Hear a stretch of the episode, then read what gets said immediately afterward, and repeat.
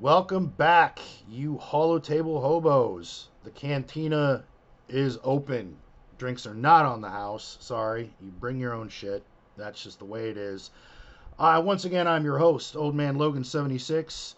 The Immortal One is running late. He had some family shit to attend to, parent teacher conferences. Thank God my children are all older. I don't have to deal with that shit anymore. So he's he will be with us directly. I am very pleased and honored to announce the next guest in the cantina. You may have heard of him. If not, you need to crawl out from underneath your rock when it comes to this game. Um, the man knows his shit. He really does. He is a top top player in GAC, and I am pleased to announce Solobass 15. Thank you very much, sir. How are you? I'm good. I'm good. Thank you for having me here. No, thank you for coming on. This is uh, this is a pleasure, absolutely. So, um, for those of you again who don't know, who may be living under a rock, um, Solo, tell us a little about yourself, your uh, your GP, um, whatever. Um, yeah, pimp your shows, pimp your shit, do your stuff, man. All right. Um, so I guess account wise, uh, I'm very excited that when Profundity comes out, I will cross the 10 million uh, GP threshold. I think I'm at like 9.95 right now, so the the ship will cross cross the line for me. Um, I am part of the Gambit podcast. We do our podcasts on Monday nights and release on Tuesday. We do the Friday night is fight night on the Gambit podcast Twitch page, where we we try and bring. We're actually going to change it a little bit. Hopefully now we're to um, bring a couple more people on with us and make it a little more. While we play, we're not going to force them to play anymore. We're just going to make it a little more chatty to make it hopefully a little more entertaining, and it puts less pressure on them. Okay, um, all right. Because if you're not practiced of playing while streaming, it's it's very difficult. Um, and we don't we don't want to do that to our guests. So that's Friday nights. Then Wednesdays and Sundays, I'm on my own personal Twitch page, which is just Solobass 15. All right, outstanding. Um, yeah, I haven't uh, I haven't gotten to the to the live live stream actually playing thing. I don't. I'm still.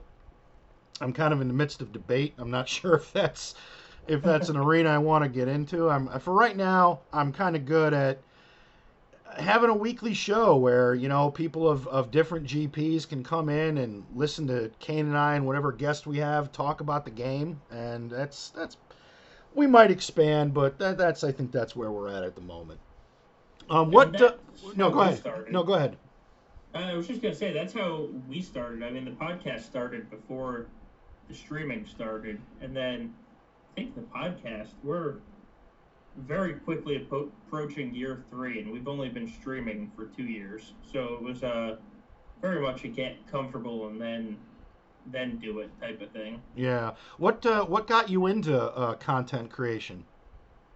Oh God. Um, so way back in the day, I mean way back, uh, Zareth and I were officers in a guild. I was technically the leader. He was the, he ran the TW, and so we started making videos for uh, the guys in the guild because we were doing really well in TW despite our GP at the time. It was literally when TW started, so we're talking about like a guild GP of like 60 million. Um, oh yeah, okay. Yeah, it's it's when Bossk and KRU on defense was a nightmare. Oh yeah. Um, and so we started making videos for that, and then it just kind of just kind of snowballed from there.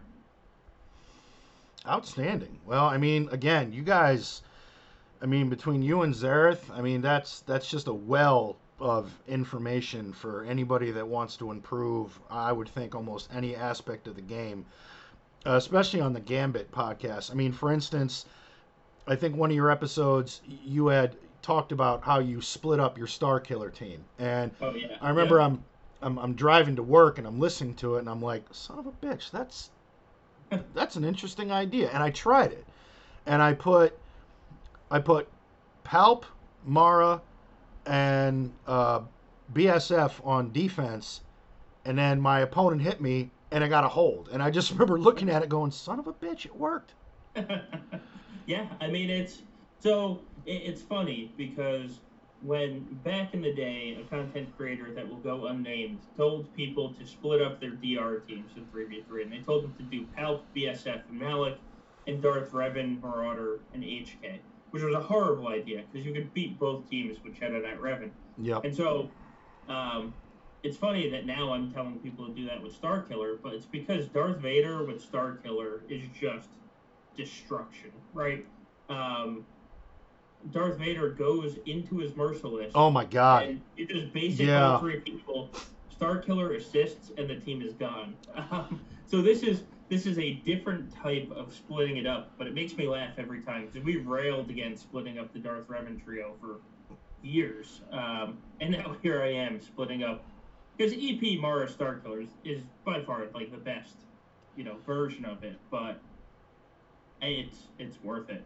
It is worth it. Well, I, I liked what you said. How some, uh, you know, your opponent may look at that and go, "Oh, Star Killer's not there. I could go in here with maybe a B squad." No, no, no, Oh, no, you cannot. no. You cannot. Like I, my my Mara is not. You know, I mean, I've got I've got her at 340 speed, which is approaching the sweet spot. But that, Yeah. um, yeah, you got to go in there. You got to have some teeth if you want to take that out. And it's funny, I actually tested against that because a lot of the teams I place, I test against. I have a shard mate that'll swap out teams for me, and you think with that team you can just take troopers in and roll them, except for you can't. Um, yeah, well, I, that's a lie. You can, but you have to bring Starck instead of Piett for him to apply the defense down for your Dark Trooper to then roll over people. And if you don't have Starck, troopers just die. Like you kill one person, and then the other two just turn meter train you off the board. Oh, abs- yeah, yeah, absolutely. I could, I could totally see that happening. Um, so we're gonna go into the the next part here. Now, I've, I've got a I've got a comment that's gonna lead into a question because again, I, I've listened to a lot of the Gambit podcasts, and you've you've said in several episodes, and I always chuckle whenever you said it because I 100% fucking agreed with you. Um, Datacron's hit, and yes. Rey was pretty badass. Rey's was pretty nasty. And you'd said a couple times about for all of you poor souls out there that didn't want to get Rey because the movie sucked, or didn't want to get Rey because you didn't want to put gear into Rose Tico. Well, now we've got Ben Swolo, and how's uh, yeah, that's a bold strategy, Cotton. Let's see how it plays out. Uh, Yeah. Yeah. you, you think a lot of people are kicking themselves in the asses right now? Ah, I do. Because so there's always an excuse why not to go for Rey. The biggest one now. So a year ago, everyone said I'm not gearing up Rose, but now everybody knows that Rey is going to be good, and they're like, yeah, well, the requirements don't make sense to go after Rey right away, and uh, and so, but now every single one of those people, I guarantee you, has looked at the requirements and go, huh, I wonder if I can get that because we're we're going from uh, Super Rey with Datacrons to set three. The best guard Datacron is going to make Rey, or continue to make Rey Super Rey, um, and then as soon as those expire, like that that set expires, and then Swolo enters the Rey team and makes her disgusting. So we're gonna have nine straight months of just disgusting Rey and so many people that made excuses for a reason not to get her. Um, and they still, they, they still fight.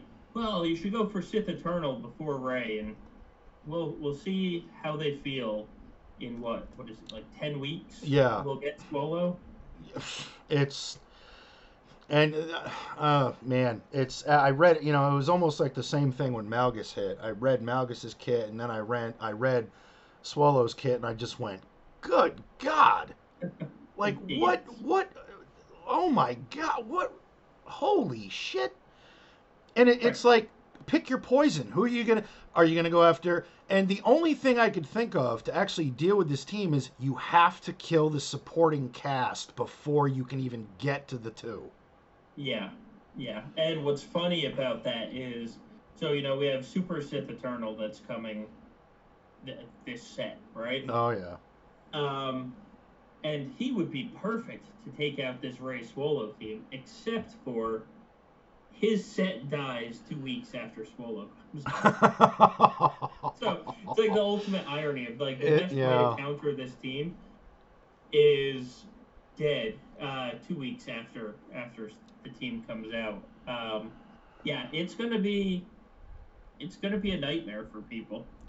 It is. I mean, I, I always felt Rey was a really good. Um, I mean, yeah, there were plenty of counters for her, but I always felt Rey was a good defensive team in GAC to begin with. And then, like myself, I had the the Rey Datacron that amplified her damage through the roof. And yeah, throughout this past season, especially in threes, I would get a couple holds. Some people, if they had the level nine Jedi Master Luke, Rey just got rolled over, and Right. I was like, all right, that makes well.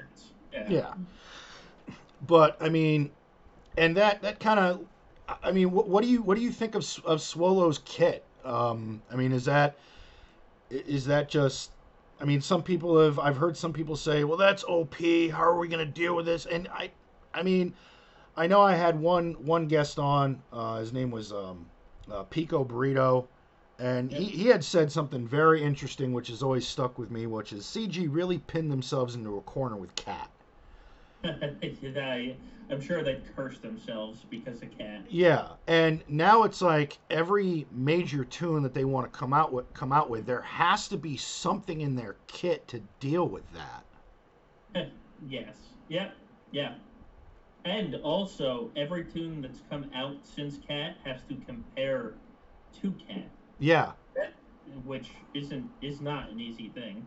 no, it's it's not. Um, I mean, Cat's been out for a hot minute now, and sh- she's still just absolutely disgusting. Yes. But we are now once again in the midst of another conquest, and folks, I'm just gonna say this is just coming from me.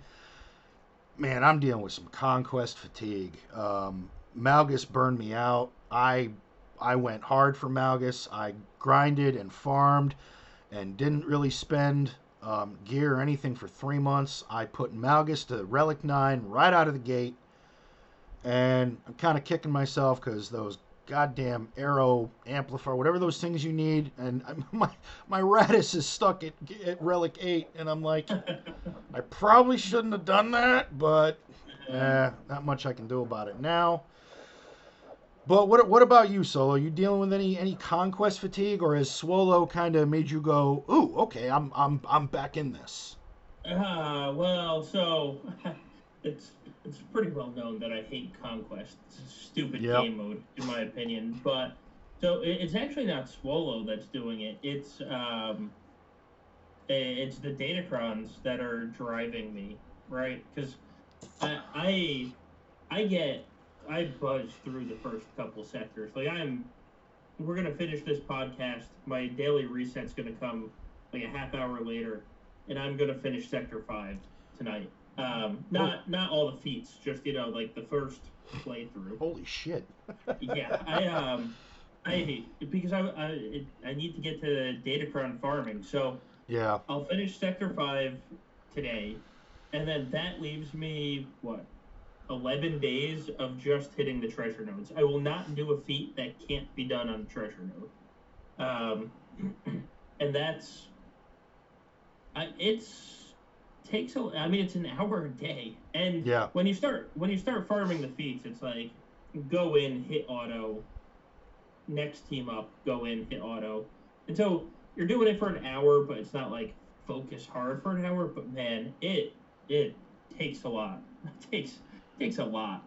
It it it does. It does. Like I'm I'm towards the ass end of sector 2. I kind of, you know, I I try to blaze a path with my GLs, get to the treasure node, grind that for a little bit, move on to the next one, and then I I try to worry about feats later. At least, you know, that's that's kind of how I do it. Sure. But um the one thing I noticed about set 3 and I wanted your uh, your take on this. Um I don't feel with set three there's as much of a sense of urgency to try to collect as many level threes as you can. Uh, so it, it's yeah. I, mean, it's not going to be. It's there is no twenty five percent turn meter. Yeah. Um, I think set three is going to surprise a lot of people, though.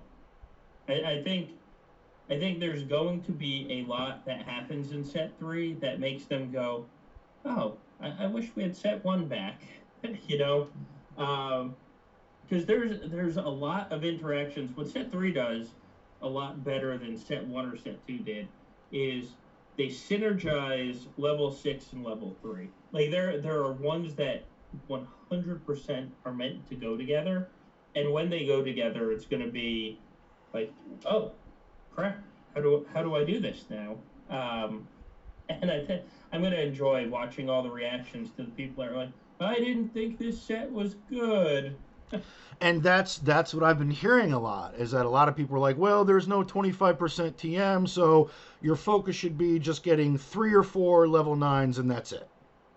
Yeah, and you absolutely should focus on those three or four level nines. Like I completely agree with that, but and do not do not sleep on this set. That's uh, the people that sleep on this set are going to be very disappointed at, at the end of the five v five season.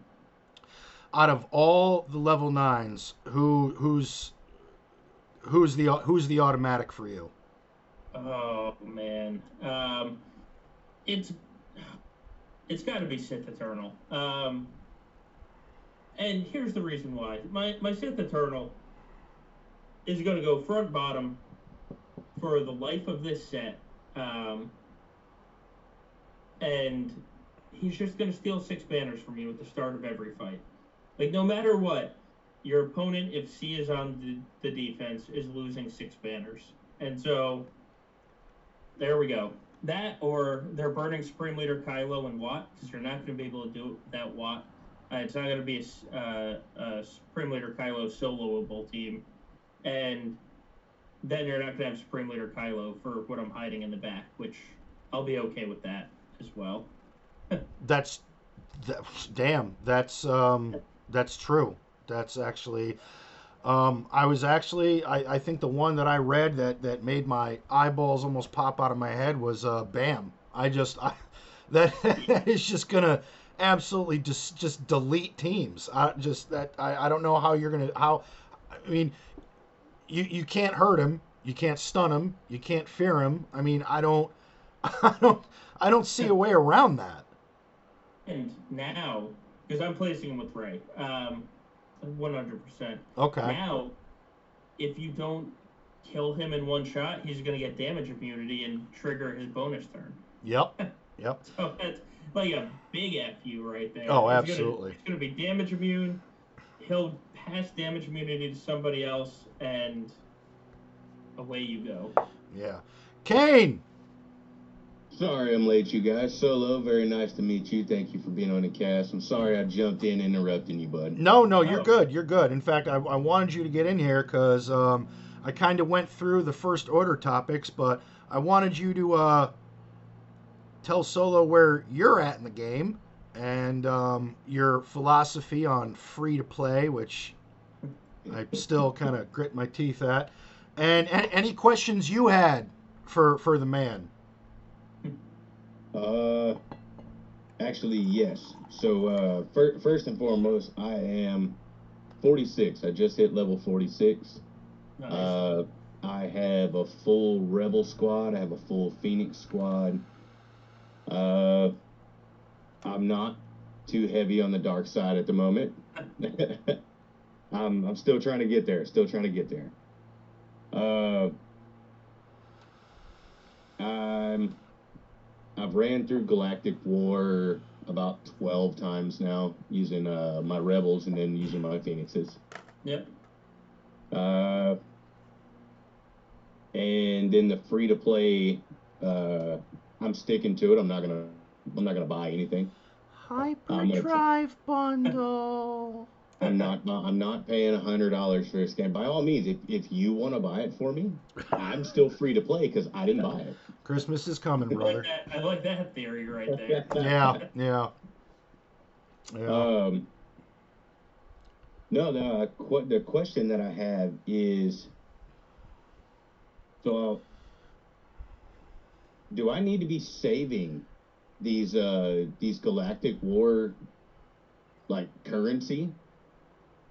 Do I need to be saving it, or should I go ahead and start burning it to uh, start starring up my my squads? Oh no, burn it, burn it, burn it. Okay. You are you are good to spend on that galactic war currency. So they've actually said that nothing will ever go in that that store again. So max out the store, max out what's in there, and that because there's some there's some good characters in There are. the Yeah. war. No, there's Uh, yeah, no, there's definitely some good tunes that are worth the the the currency to, you know, because you can, especially with the currency, you you're you're gonna be amazed how quickly you'll start starring up some tunes. It, it'll yeah. Yeah. Now, every is everybody in this game farmable? Uh, almost. Uh, Or okay, up they to will up be. to a certain point.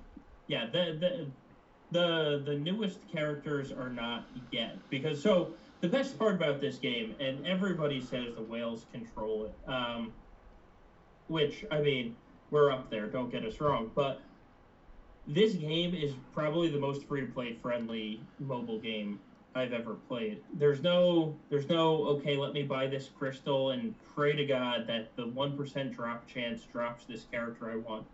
Every character becomes farmable at some point. There, there's like a set cadence, which is nice. Um, so the cadence, it used to be Marquee was dropped six weeks later. They became soft whalable, uh, which means they go into the store in packs, and then six weeks later, they become farmable on a node. Um, lately, CG has figured that's taking too long, so now it's tune is dropped. If you want them first day, you're spending you're spending some money. Uh, then he hits the store four li- weeks later, and four weeks later after that, you are you're good to go, and you can get you can get that character. So every character in the game, you can get two months after release. Well, it'll take you time to farm it, but you can start farming two months after release. And then, uh, and then I had one. I had one personal question for you, bud. Uh, I've I've actually been. Uh, I've tried to do a little bit of research and watch watch some of your shows. I appreciate it.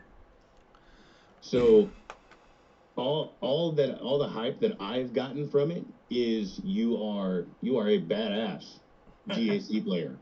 I try to be. Uh, and I've I've noticed that that you like to mix it up. Like Yeah. you you have you have you have your favorites, but you do you do like to mix it up depending on what you're going against. Uh, for you know new players like me, we're still doing squad arena bullshit. Uh, how uh how would you how would you kind of coach me to build my squad? Uh, mainly attackers? Do I outnumber in tanks? Uh, support heals? What what would what would your advice to me be? Uh, so you need you need balance. Um, I, I mean, the most important thing in the game is an auto taunting tank, right? It's do not do not hit my friend over there that's gonna kill you. Come hit me. Um, so you really you truly need the balance. It's it's not just you know everybody likes the attacker. Everybody likes the flashy number you know, the, the big yellow number when they crit that says that they're killing the other character, but that that all means nothing if if he's dead. so that's you know, um, I especially early on, like you mentioned Phoenix, and it, it's a running joke with Zareth and I because I I, I don't like Phoenix. um, like you you hit a certain point in the game and they just become completely useless. But um, you know, especially early on, my God, they're impossible to kill. But if you only gear up like two of them, they're, really easy to kill. So, uh, early on, if you just focus on like the teams that have a lot of synergy, like Phoenix and Geos and you know all the teams that work together as a team, that those are the ways to go. Um, and then sprinkle in, sprinkle in, you know, whatever legendary is coming out of that team. Like we make fun of Ewoks all the time uh, because they're Ewoks, but man, at low levels, if you put some speed on Paploo. oh um, yeah, oh yeah. because everybody, nobody, nobody reads kits. Uh, nobody reads his unique. Like Paploo is a he's going to get you three PO, which is it's such a simple support character that does so much. But B, so many people see Paploo and think, oh, he's he's a slow tank, and then the Ewoks just turn meter train them to death. So, uh, my advice would be go go for those synergistic teams, those teams that really work together, because they they will get you.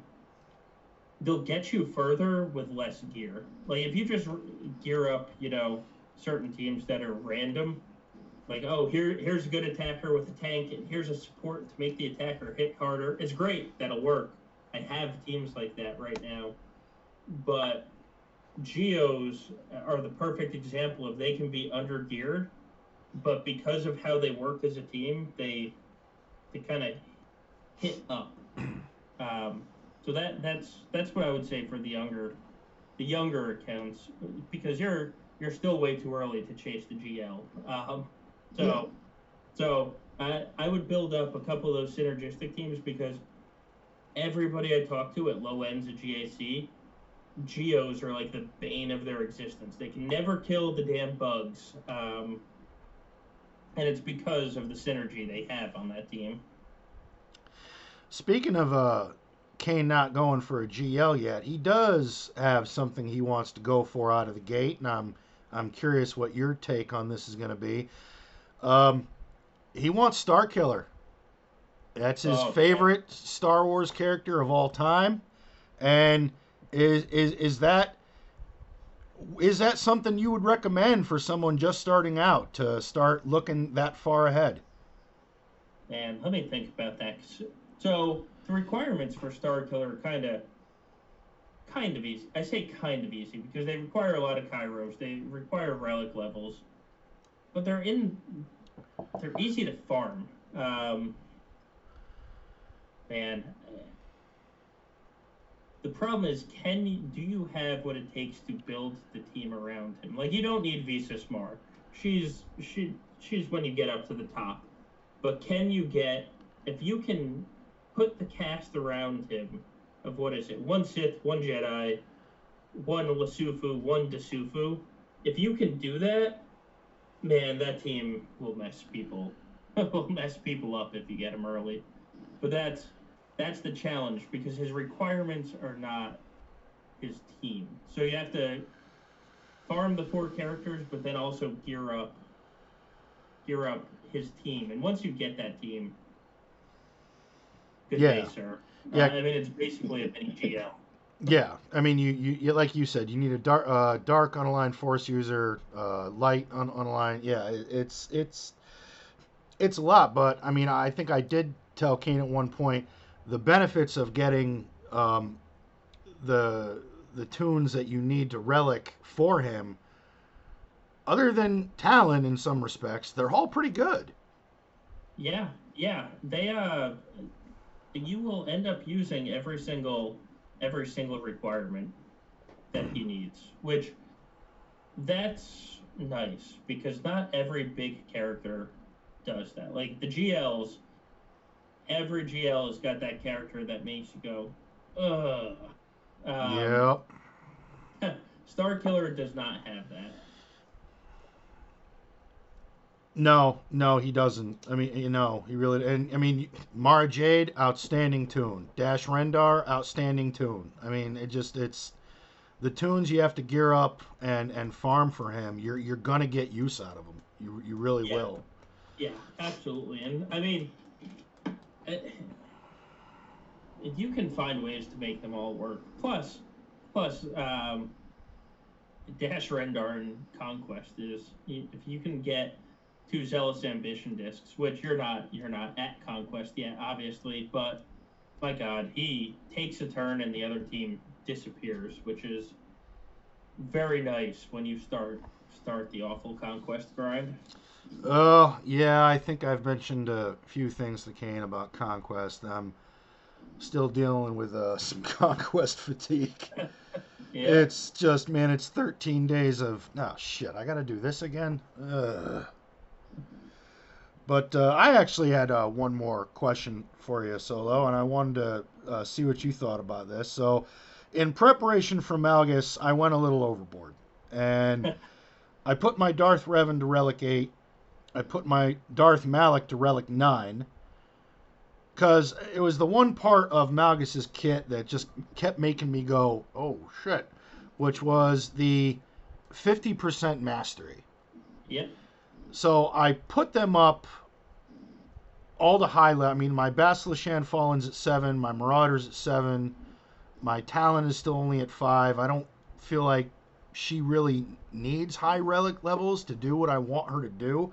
But now that we have a week off and we're approaching 5e5, and seeing as how we have yet to see Malgus in the wild with four other members on his squad, what do you think is going to be the most ideal team lineup for a Relic 9 Malgus? Um, I, I mean, it's going to be Darth Revan, Bastila, Malak, plus one, and that that plus one is really the question. So, mathematically, Talon makes a lot of sense on that team. Um, and you know, there there are other people that have broken down the math that the Sith Empire bonuses and Malgus kit that you lose, Talon makes up for with her unique. But uh, the question is, when you have Sith Eternal, uh, is is your Sith Eternal going to want Sith Marauder, who's not going to do any damage there, when he's going to do damage under Malgus, or is he going to want Talon, that every time you hit Sith Eternal, you're, you're going to get turn meter? Um, Yeah. I kind of think you're at the end of the day you're going to want Talon on Sith Eternal. Not to say that that Malgus team is best with Marauder, but when you're when you're splitting up two teams, or you have two teams of Sith, I think Talon Talon's going to want to go on Sith Eternal because everybody's going to use a GL to start on Malgus. Like nobody, nobody's going to sit there and say, "Let me try this weak team on Malgus right now." Um, so if you're already if you're already burning a GL, why burn your Talon too? Uh, that's that's kind of my my view on it. And then week two, we'll we'll see what the .gg history comes out and says, and then maybe we say, okay, we need Talon here, or maybe we just say, yeah, let's let's leave Marauder there because if I'm getting you to use a GL on my on a non-GL team, I think I'm I think I'm winning. Absolutely. Now, have you gotten any, have you seen any videos or gotten any data on whether or not GAS is actually countering Malgus to, a, to, to solid numbers?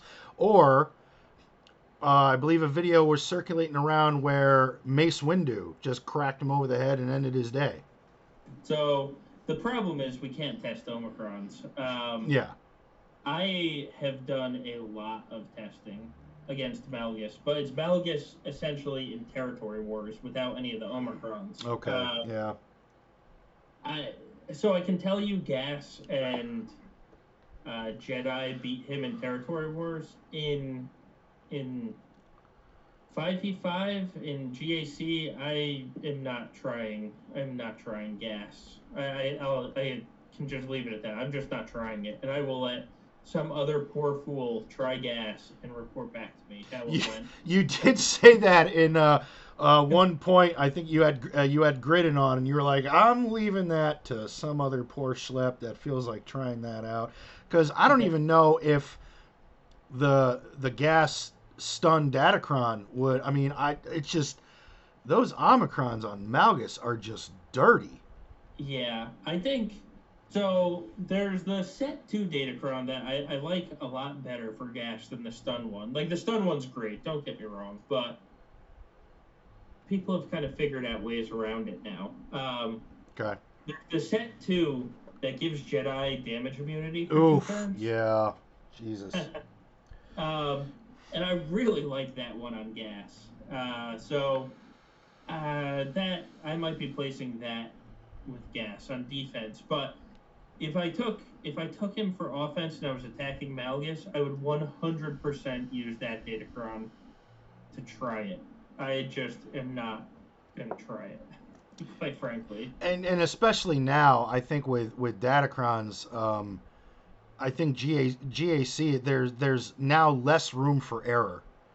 I mean, because sometimes a loss, you know, can mean the match, and if you go in with the wrong team and your opponent clears you with all ones and you just so happen to drop one somewhere, it's and it's just that's not the area where you want to start. Well, you know, well, fuck it, we're gonna try this. That's just Right. that's not gonna fly.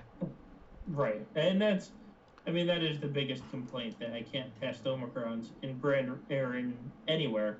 Um, but to everybody saying, "Well, just activate all Omicrons in Arena," no, that doesn't help anything. It just hurts. Um, so please, please don't do that because testing uh, an EP Star Killer team with no Omicrons is the exact same as testing an EP Star Killer team with Mara, Star Killer, and Juhani all active at the same time. So Yeah, we're just we're we are going to live life never being able to test Omicrons, unfortunately. Yeah, and probably live through life never getting a sandbox mode, which man, that would be um I sometimes think, you know, I don't I don't think CG ignores that request as like being malicious. I think they like the fact that well, we want you to spend money on this stuff and we want you to test it out in the field, not in a training room. Well, and part of it, I mean, if we're talking from the business sense, right?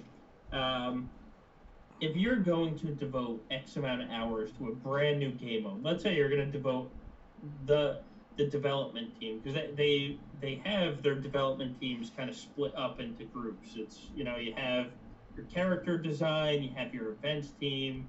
Um, if you're going to commit your events team to three months of work to set up the sandbox mode, it better make money. You're just paying these guys salary for three months, and Yeah. if it doesn't make money, you just wasted three months of their time. Um, Exactly. and, but and that's I think that's what a lot of people ignore because a sandbox mode would be great, right? But there's going to be like a thousand people that use it, if even that many. It's everybody that's competitive will say this mode is so cool and use it daily. Then, other than that, what's going to happen is you're going to get the other 415,000 people that play this game and they're gonna be like, "This is so cool" when it comes out, and they're gonna spend like ten hours in it every day, and they're like, "Oh, look at this team, and look at this team, this is so cool," and then they're gonna forget about it because they had their fun. And the sandbox mode will be used by 0.05 percent of the, of the population, and so I get what CG says because they don't even hide the fact, they're "Yeah, that's not gonna make us money," and I kind of I agree with them. I also don't want sandbox mode because then my my opponents get to test my defenses an unlimited amount of time before they fight it. Like in three v three, I set CLS, Chupio, and Chewie because everybody's used to the one team. So I switched the team up because you can't use Bad Batch because you can't stun my CLS because of Chewie, and that team got like five holds throughout this season Wow. if my opponents were able to test it, if if you could test that team in a sandbox mode, I would have gotten a single hold. I guarantee you, I wouldn't have. So, I I want a sandbox mode so I can test, but I don't want my opponents to be able to test, and that is quite the conundrum we have going on there. No, that that's actually an interesting perspective. That's actually something I never thought of. That you know somebody can go to swgoh.gg, see what I place, and go, okay, so he places this here, places that there. This is how fast it is. Maybe I can configure it that way. All right, now I can be. No, that's that that make actually makes a lot of sense. I mean, at least now in CG's perspective, when I go and test, and I did it on stream the one day, and I'm kind of angry at myself for doing this, but I tested. Well, I think I spent like 800 crystals on stream testing an arena. It was just put in a team, test, refresh, put in a team, test, Yep. refresh. But I mean, CG saw that and was like, "Why are we ever gonna Yeah, why would we make a sandbox mode? Why would we do that? This We got- yeah. spending 800 crystals right now. Yeah, and you you probably weren't the only one that day. Oh no, I guarantee you I No. wasn't. Kane, what do you got? So I, I could I could get behind what you're saying. You know, I mean, I I do have I do have some experience with with the game development and how they do break up they do break up the teams, and it does make sense. They're not going to do a sandbox mode if it's not going to make them money.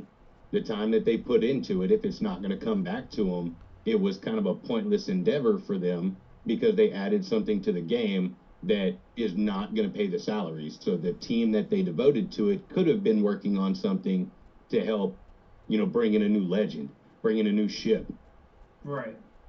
Yeah, yeah, that, that's exactly it. And I get it. I get it from their perspective because I know. I mean, I'm not in development, but um, you know, I, I recently had a situation where uh, my assistant, she's she's fantastic. She spent, uh, God, it had to be two and a half weeks working on a project for us, and then it all blew up, and we made absolutely no money on it, and it was awful. Um, Oof. and you know she she gets she's a salary employee like she doesn't she doesn't get anything uh, if we make money on it but she sat there and she was so disappointed because she put so much work into this project and then we got nothing from it. And just now imagine being that developer that you put three hours or three months of work into a thing and then get told yeah sorry this is uh, uh, you know it, it's not going to be a very used game mode except for by the top 1% and man, that why I wouldn't even want to work on that. Like that, legitimately. Oh, I'm gonna work on something that nobody wants. Yeah. Okay, Yeah. that's cool. Yeah. No, I I totally agree with that. No, that that's no, that was that's an interesting take on that. Um, I do have uh, one f- uh, final question, then we'll uh, move on to the next topic. So, um, solo, I hit a brick wall. Uh, I got um, I had to make a choice whether to go after Jabba or the Profundity, and after literally I think five minutes of thinking, that's all it took. Um, where I'm at in GAC and my roster needs, I, I need to go for the profundity. I can't afford to fall back on another fleet. Um, seeing as how I don't, I don't know how many GAC matches I've been involved with where it comes down to fleets and you're just like, ah, shit, well, I'm a fleet short and I didn't win. Right. So, but I've I did bring Malgus to nine, and that kind of hurt. Um, I got Raddus to relic eight. I got to put Hera up to relic five. She's still only gear twelve, and I got to finish the Outrider. I'm not gonna I'm not gonna make the first the first event when it hits. I've already accepted the fact I'm not gonna make it, so I'm gonna have to wait till if they do it like they do with every other ship event, which they probably will. It'll be once a month. Um, I think I'm okay with that because I think a lot of the profundities that are going to appear are going to be in the very top end from 100 to 200 top players that are really going to be on really coming out guns blazing with this thing. Yeah. Probably. Probably. I mean, if you look at the executors as a history, I mean, it was what? On the first release, we had like 3,000, 4,000 people got it. Um, the bulk of them at the top of Kyber one, And then probably a thousand of, them like scattered at the various levels going down. Um, I think it's probably going to be the same. I've talked to a lot of people, even people in high end guilds, that are like, yeah, you know, I'll get it in September when it comes out. Um, so I think that's probably what you say is probably the way.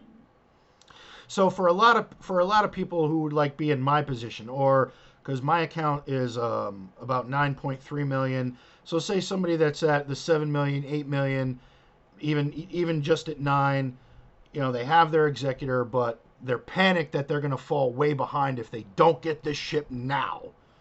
So would you say this is not a this is not a moment to start breaking open the wallet and going home to the little lady broke and then looking at your bank examiner going what the fuck just happened?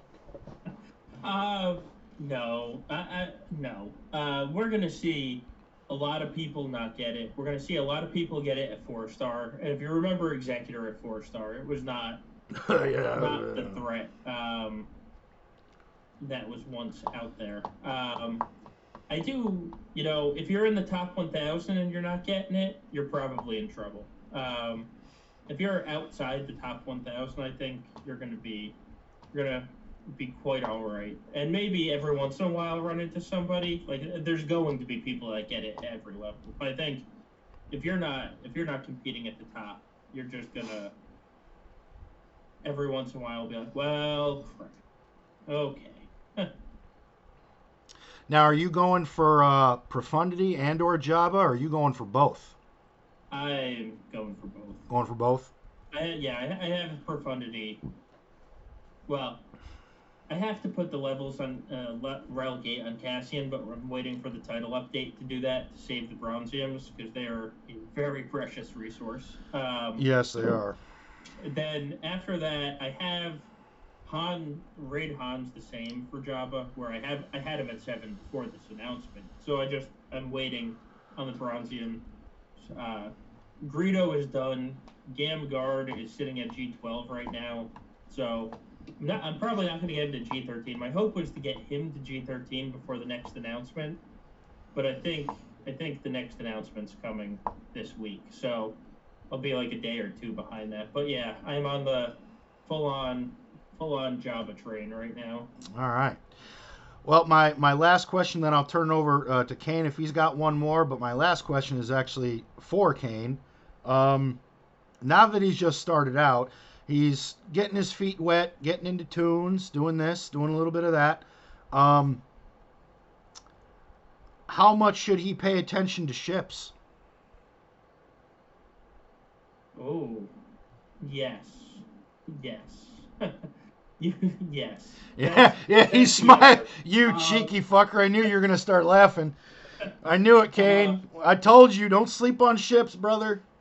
Yeah, no, ships are ships are the way. Unfortunately, they're awful, but ships are the way.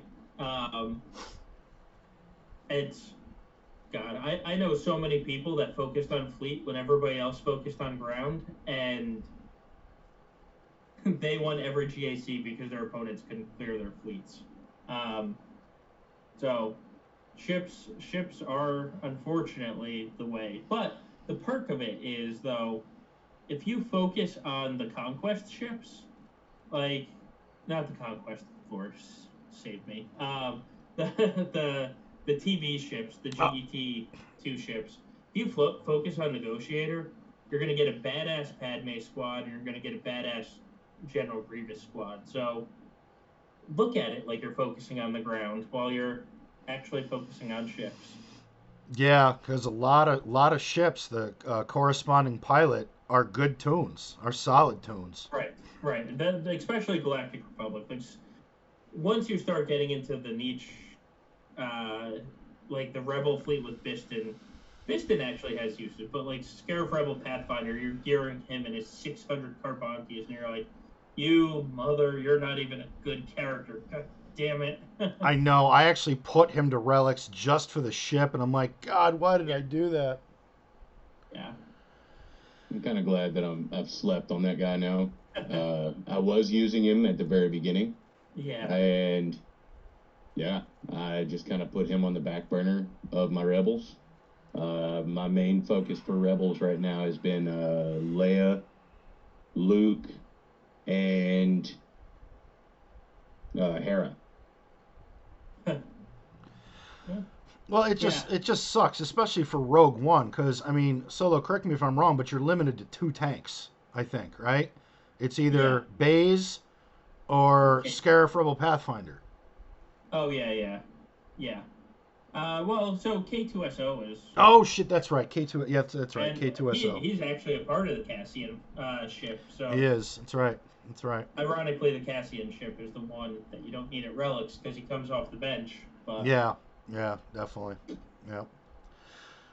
All right, Kane. What else you got for him? Then we got uh, yeah one more question, and we're gonna uh, move on. In your in your experiences running running GAC, Yep. I eventually want to get there, and I, I'm very, very competitive whenever it comes to things like that. Yep. Uh, when I first get there, what would be the advice to a new player that just hit the GAC? Oh man, when you first hit there, have fun. Yeah. that's that's because it, it's it's going to be a completely different experience. Like part of the problem is if you watch a lot of the streamers right now or anybody out there, like you can't do anything I can do. Uh, you just you, you know I've been playing this game for six years. I have the account that I can do basically anything I want. And that first one, you're gonna put down a team and you're gonna be like, this team is crap on defense, but I need something on offense to clear, so I'm just gonna put this crap team down. And then that crap team is gonna get a hold. so um, don't you know? For the first like two months, just have fun with it, because and then you'll kind of build your rhythm and you'll see okay, this was too much on defense, this was too much on offense. Um, but man, th- those first GACs, you're gonna sit there and you're gonna be like, that team got a hold, really? Ugh, it's not even a team. Um, so that, but from there, from there, uh, especially early on, you you don't have a lot of people don't have swgoh.gg for quite some time, and so you can't really scout your opponents. So it's it's more about finding the balance between offense and defense, and just making sure that you're comfortable with what you have because the biggest the biggest problem even I face like at my level is sometimes you just put that one team down on defense too much and you open up the board and you see what your opponent placed and you just sit there and you scratch your head and you're like well, crap Yeah. Not Yep. that's that's bad news bears right there Yep. um, so early on very like when you first start find your balance and then you can just leave this before you people can start scouting you you can just leave leave the same defense nine times in a row because they can't scout you and you can't scout them and that'll really help you find what you like what you don't like and where you're going Oh yeah, I appreciate it. All right. Well, speaking of GAC, we are going to move on to good alcohol consumption, which is my form of GAC. And we're going to do a quick recap.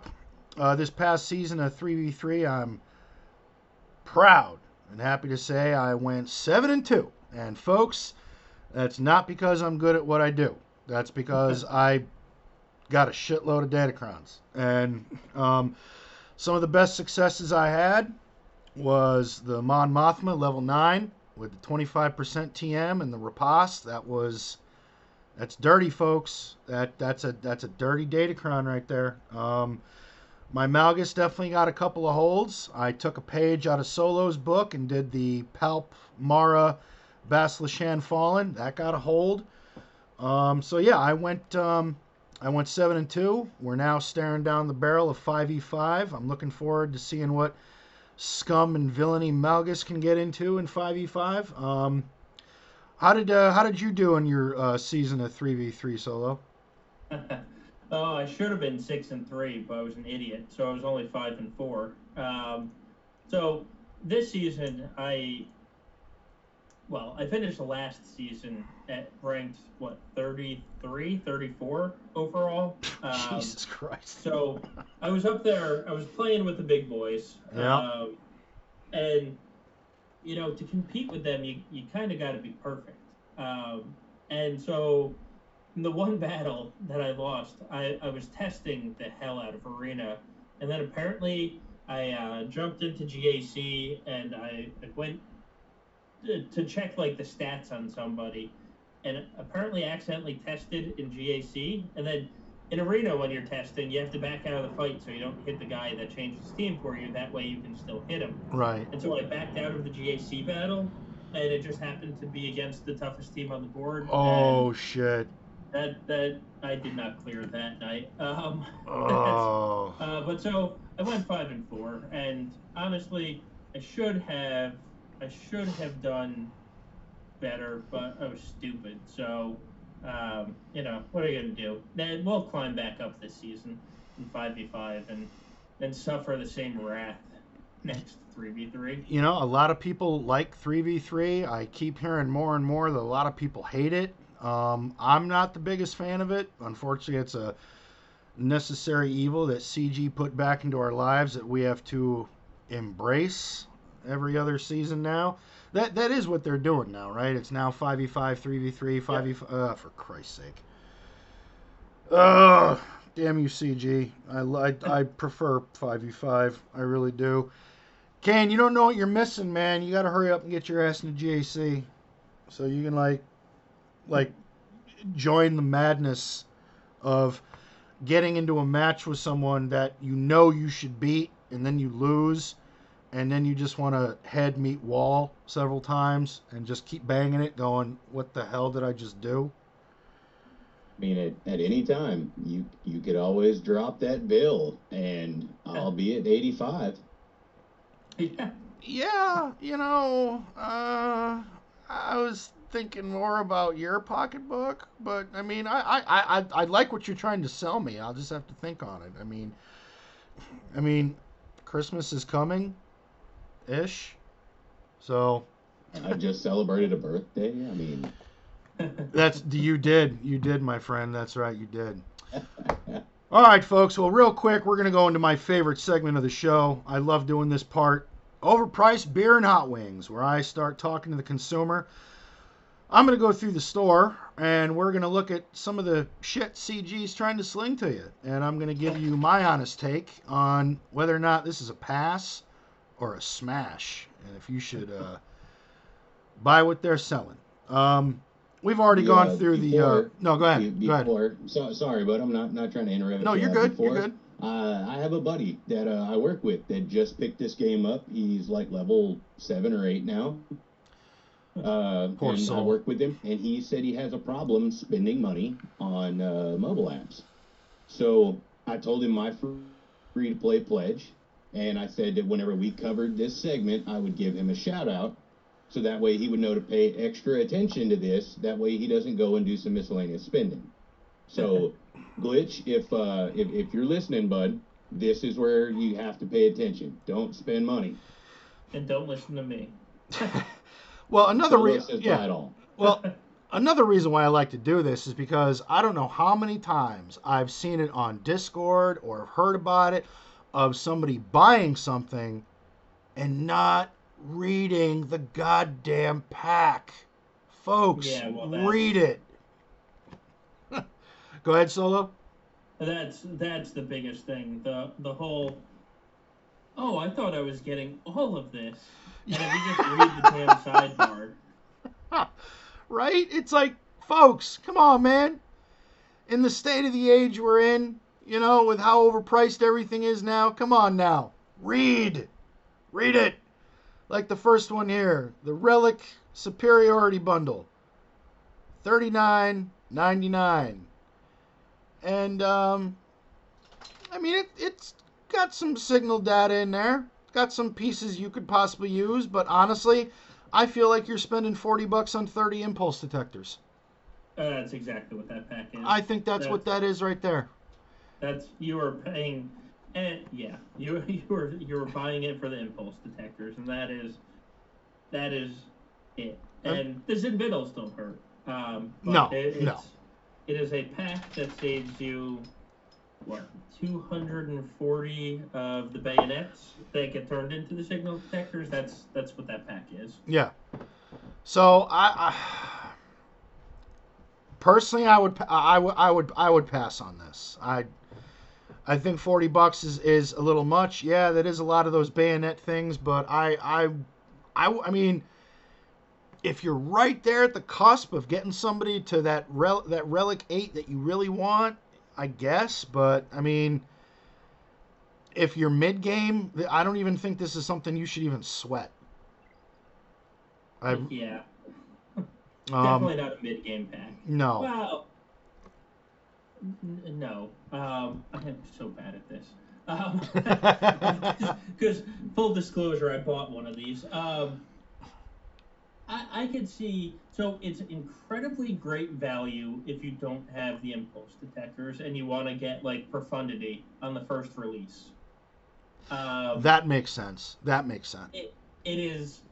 Other than that, it this pack is just to save you a week of farming the bayonets. Like Yeah. That's that's all this pack is. Save you a week of farming the bayonets. Um, so, like I said, I'm not, I'm not I'm not a good one to ask about this, but at uh, the mid mid game, I would not I would not buy this. Oh yeah, I would I would agree. Moving along, we've got the relic upgrade pack. Now, folks, prime example here. Read the shit. Read mm. the fine print before you put your Herbie Hancock on the contract. Prepare for the next Grand Arena Championship with this relic upgrade pack. Each pack contains one card containing one of the following relic materials 50% chance to get 12 Electrium conductors, 25% chance to get 10s in whatever the fuck they are cards, 15% chance to get 9 impulse detectors, 10% chance to get 6 aeromagnifiers. Purchase limit too. Folks, you're not getting all this shit. You're not getting it. You're lucky if you actually make out on this deal. This is a hard pass all day. You know what the problem with this pass is? Um, you you're gonna get the aeromagnifiers, and if you're in a guild that completes the C pit, that's the one thing you don't need. Yeah. It says ten percent chance. I swear to God, it's higher than ten percent chance though. Really? Um, I yeah. I and if your guild is finishing the C pit, you're gonna get the aeromagnifiers. and You're gonna be pissed because like I have I have 285 aeromagnifiers just sitting that I can't use right now. Um, so I'm not getting this pack just because I don't want to spend ten dollars to get something I will never use. Well, uh, purchase is 1,250 crystals. Yep. No. that it, it- it's essentially ten dollars if you Yeah. look at the uh, Yeah, at the, the, yeah, the at pack, the pack. The twenty dollar pack is two, what twenty four hundred crystals. Yeah, yeah. But for, for man, even even for a mid game player, I would I would pass on that. That's I mean, again, it's that gambling mechanic, and I'm I'm not a fan of the gambling mechanic in Yeah, in, in this store. Yeah, I agree, and I, I'm not getting that pack. But you know who that pack is for? This pack is for the guy like me that has, you know, eh, what forty characters at R8, and uh, you don't you don't have Electriums or Zinbiddles anymore. You can't you can't convert anything. That's true. Like, Yeah, You're just, and you sit there and you're like, huh, I have a 75% chance to get something I need. And then you don't, and you go cry in a corner. yeah. I'm I'm actually. I'm, I'm, I'm about to join you in that room because I'm sitting on I think somewhere around 30 relegates and yeah the, the crunch of I'm starting to really feel it now of yeah you know, back in the day when relics first hit, we had thousands of this shit, and now it's like, where did it all go? Like, Right. where did where did six years go? It's all gone. It's all gone. Uh, another one, Zeta upgrade pack. Again, read the fine print, folks. 50% chance to get four Zeta ability materials, three Omegas. 45% chance to get Zix ability, uh, six Zetas, six Omegas. and a staggering, staggering 5% chance to get 10 Zetas, 9 Omegas, 4 Omicrons. Now, I know people see Omicrons in the store and go, oh shit! Um, that, that that's that's a five percent chance, folks, for ten dollars or one thousand two hundred and fifty crystals. My opinion, that's a pass. That is, God, that's that's a horrible deal. Because if you get those Omegas, and of course, uh, we have Kane sitting down there that's like, Omegas are like rare. How do I get one of those? Primo Uh, currency. But, but God, no! Don't don't don't spend ten dollars on six omegas or whatever it is. No. Now these next ones are interesting. There's one, two, three, four, five, six, seven, eight of these, and they're all for Um, let's see, bronzium gear cargo. Yeah, bronzium gear cargo one, two, all the way up to well, there's four, and then carbonite cargo. Nine ninety nine for a full piece. Um, I, I'm kind of on the fence. Yeah. I mean, I Yeah. could I could see in a pinch. You don't, you know, you're you're that close to getting that character unlocked, or getting that character into into relics. I mean, I, I guess I guess I could see it. But what's what's the likelihood? That's the question. It's guaranteed. It's it's It's, a it's, a guaranteed full piece. Yeah, it's you a- get the full piece for ten dollars. Yep, Yeah. guaranteed It- full piece of gear. I it that one's actually not a bad deal if you look at the cost it would take to farm that piece. Like how if you were to do 50 crystal refreshes to farm that piece, it's not a bad deal. It's one of those if you spend money and you need the piece, buy it. If you don't if you don't need the piece, leave it alone and forget it's in the store. Yeah, That's and and that's if you're a spender. Like it's not a necessary pack. I actually I like that pack. I don't know if I've ever bought one, but if those are the packs that are that are going to keep the game going for me, at least it's at least it's a good deal and people get what they're paying for. You know, um, so I don't. Like I said, I, I don't think I've ever bought one, but I don't I don't mind that pack, and I wouldn't feel bad if I bought one. I just yeah. I, I think a pa- I think a pack like that is really you know really situational, and for ten bucks, getting a full piece of gear, which potentially could take you two, three, maybe four four days to complete if you don't have any of it. I mean, that's yeah. I I I if I was in a pinch, I'd probably buy one. So I would. Yeah. All right, that's a smash. We'll, we'll go with that one. Um, now, for Christ's sake, CG, we're back into the gambling nonsense. These relic amplifier packs, 500 crystals for five or 15. I just, come on, man. You know, this shit. It's just this, you know, 33% chance to get five, 30% chance to get 10, 20% chance to get 15, 10% chance to get 20. And, know, again, it's that gear crunch, which I know everyone's still up in arms about, but I've always been like, well, without a gear crunch, we'd have everything maxed out, and then CG wouldn't be making any money. So it's like the game has to have a gear crunch. It just it has to have one. It's inevitable. But these these gambling mechanic packs, I just I, I have to I have to give a pass on each one. I just I don't you know when, when you earn your crystals, gambling just is not something I I don't want to spend my crystals on a chance. yeah. I mean, and, oh. Go go ahead, Solo. Go ahead. Yeah, the the worst one is that the Aurodium heat sinks. Like that piece, if you just buy the Mark III hollow projectors in the guild store every time, you will never need an Aurodium heat sink. And here it is, they're trying to sell it to you for five hundred. Like spend your guild currency, don't spend your money on that. Yeah, Please. yeah. just that that just that doesn't that makes those those make no sense to me. Um, Yeah. I mean, you got some of these guys that have sold their soul to RN Jesus, and I mean, they, they hit those rolls every single time they do. I I don't know how. I've actually been, you know, in my research of the game, I've seen guys that hit like six in a row, the most unlikely gamble that Yeah. you could possibly get. They sold their soul, and they can do these things. Well, I'm not that lucky. yeah, they well- would probably tell me system error, uh, store crashed. We took your shit, and you're not getting anything for it. Right. Yeah, well, like for instance, you know, uh, Black Kazakhstan. Sorry, I know he's Kersan, but I call him Black Kazakhstan. And I, I, I, you know, Mikey Blue Eyes from the uh, Good Morning Korriban podcast. I know that's your shit, but you said it to me one day and I liked it, so I'm going with it.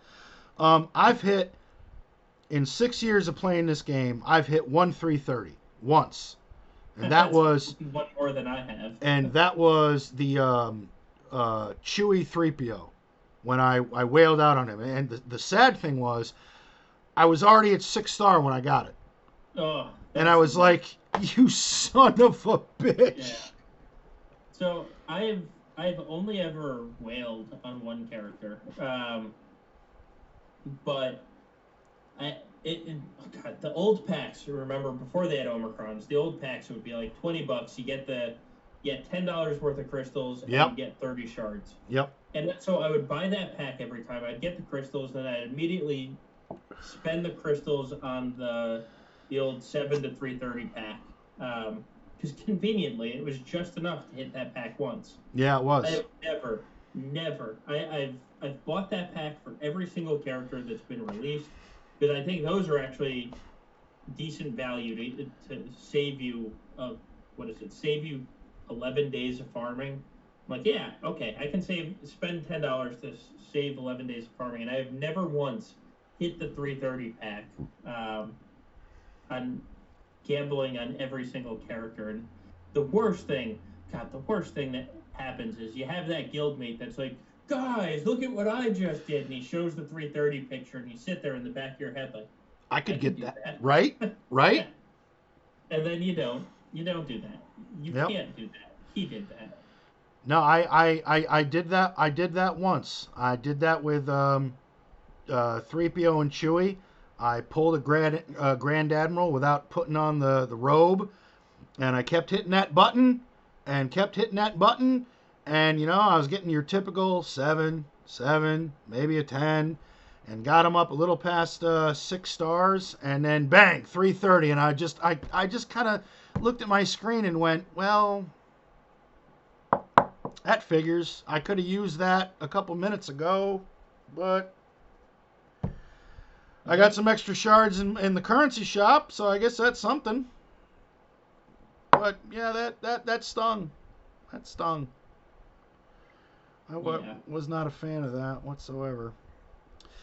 All right, what do we got next? Um, some of these mod packs I don't think are bad. Um, mod uh, the mod hall speed for 4.99 again, it's chance. I'm not. If I want mods, I'll just use the currency to grind them out. I don't feel like I need to buy mods. I mean, you don't even know if you're gonna get.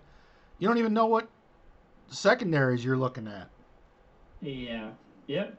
So now, this next one, the Slicer's Toolkit, fourteen ninety nine. I've bought that on a couple of occasions. I've spent way too much money on these toolkits. And well, in in fact, the reason why the other one isn't there for nine ninety nine to give you the materials to put one to six dot is because I already bought it. Yeah. I, I, buy the 15 one way, way too often. Uh, I, I just slice a lot of mods.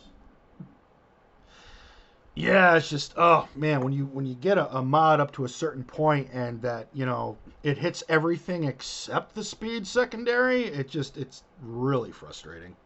Yeah. Um, energy pack, nine hundred energy for six hundred crystals. What is that all about?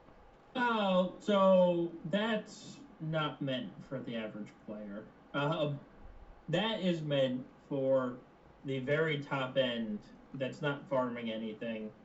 Uh, I know many, many people that currently have like 45,000 regular en- energy saved up, and they will have Jabba and his ultimate on day one. And the way it works is you can't, you, you spend no energy. Um, no regular energy. So you, you complete your 600 strictly through the cantina. And then you save up all your regular mod energy. And it doesn't let you buy refreshes after, what's it? For regular energy, I think it's 2,000 of the regular energy. From there, to save up more, you just collect your, you know, the free energy throughout the game. That's day right. Yeah. Yeah. and then you can add as many pa- through packs. So if you buy a pack, you get the energy. So the Relic Cargo Pack, which we has, haven't told, talked about yet, has 200 energy in it. So they they'll buy those packs. They'll get their free energy. You save up the regular energy. I think you need what 27,000 of the regular energy to unlock the GL. So Yeah. I think this pack is this pack is brilliant for those people because it's like Oh, 600 crystals isn't that bad because remember these are the people unlocking Jabba day one, so they're like 600 crystals isn't that bad, and they're adding almost a thousand energy. That's that's who that pack is for. And so, if you're that person, you're buying that pack. If you're not that person, All right, so for your for your average player, somebody that's not unlock unlocking a GL day one, this doesn't really apply to somebody early game or mid game. no, no, it's. I mean, you're not gonna. It's technically it's technically a good deal if you were going to refresh six times. Or wait, no, it's eight times. It's technically by like 50 energy or 100 energy a good deal, but it's not actually a good deal. So like, there's value there, but it's not something you should buy. All right, okay. Well, you'd mentioned the uh, relic cargo completion pack, so I'm gonna go on down to that. There's only four hours left in this one for 1,600 crystals, and you get some. Uh, let's see, you get the Cantina energy. You get the uh, rel. Yeah, no, no, that's. Wow, I'm having like a brain aneurysm at the at the moment. That that the other energy that's used for mods, right? Yeah, Yeah. yeah. Yeah. And then we've got 250k in crystals, and then again, five out of possible 15 in signal, da- signal data and all the other relic material. Now, um, for 1600, I wouldn't get that. I did. I can't look at the pack because I already bought it. I can tell you I got 10 of everything, um, which I was quite alright with. That's uh, So I got that, and then I got the $10 pack, the Relic Cargo pack that's next to it, or Okay. right in the same vicinity. Because I need. I need electriums. I have electriums are like the bane of my existence right now. Electriums. Which which one are those? It's the it's the one that looks like a Danish. no shit. It look ac- at it no shit. think- It actually, I never thought of that. It it actually looks like a cheese fucking Danish. Yeah, it does. It does. Yeah. Uh, Okay. That those are the bane of my existence right now. They seem to be mine too because I own zero. That's great. All right. Yep. Yep. So getting ten of those, I mean, getting ten of those is the equivalent of what is it? It's uh like one full piece of any of those left side pieces. So if you would spend ten dollars on a full piece for the left side piece, it's the same as getting uh, ten of the electriums in this pack.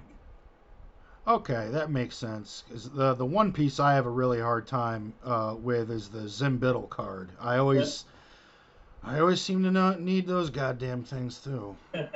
Yep. Yeah. And then there's a Whopper for four uh, four days, fourteen hours left for a hundred dollars, folks. One hundred dollars. The Superior Relic Toolkit bundle. Um. Damn. Solo, have you bought this? Uh, no, no. A hundred dollars is a little, a little rich for me. Yeah, uh, 40 of the cheese danishes, 30 of the Zinbiddle cards, 50 of the Aurodium heat sinks, 325 of the carbonite circuit boards, 270, yeah, that's 275 of the bronzium wiring, 100 chromium transistors. Signal data is not, I mean, yeah, that's, man, that's yeah, it's a hundred dollars, but I mean, if if you look at it as a hundred dollars, how many how many characters are you really? How many relic levels are you really going to get out of that? It's, it's a couple. I mean, it is. If you break it down, because I've done the math in my head to justify whether or not I can do it, and the answer is, it, the pack is too rich for my blood. But if you break down the value of it compared to buying each individual piece with crystals, there's good value. Like it's a good value in terms of that. It's just not a I have that money to spend value for me.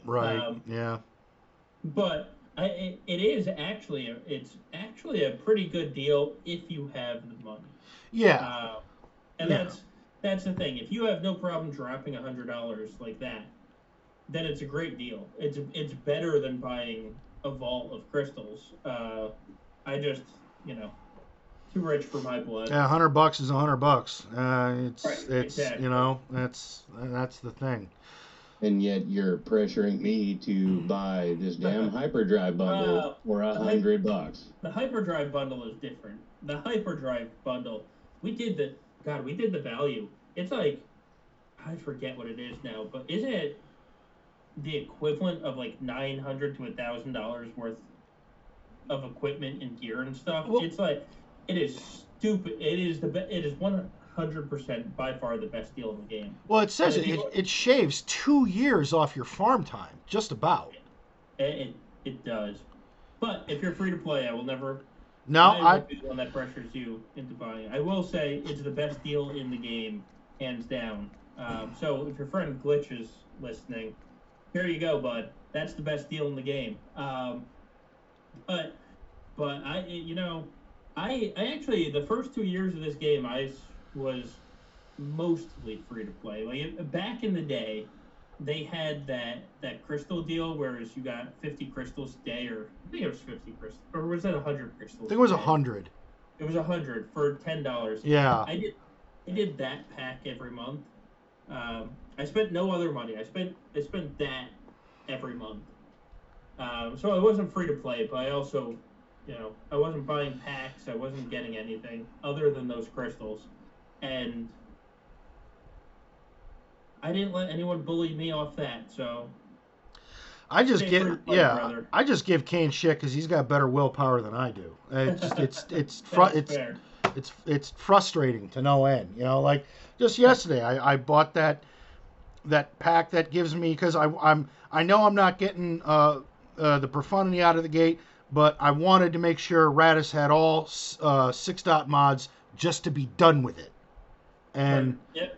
that's that's why I bought it. All right, we're now going to go to the last part, closing time podcast questions and comments. Kane, my friend, I'm going to let you take this over.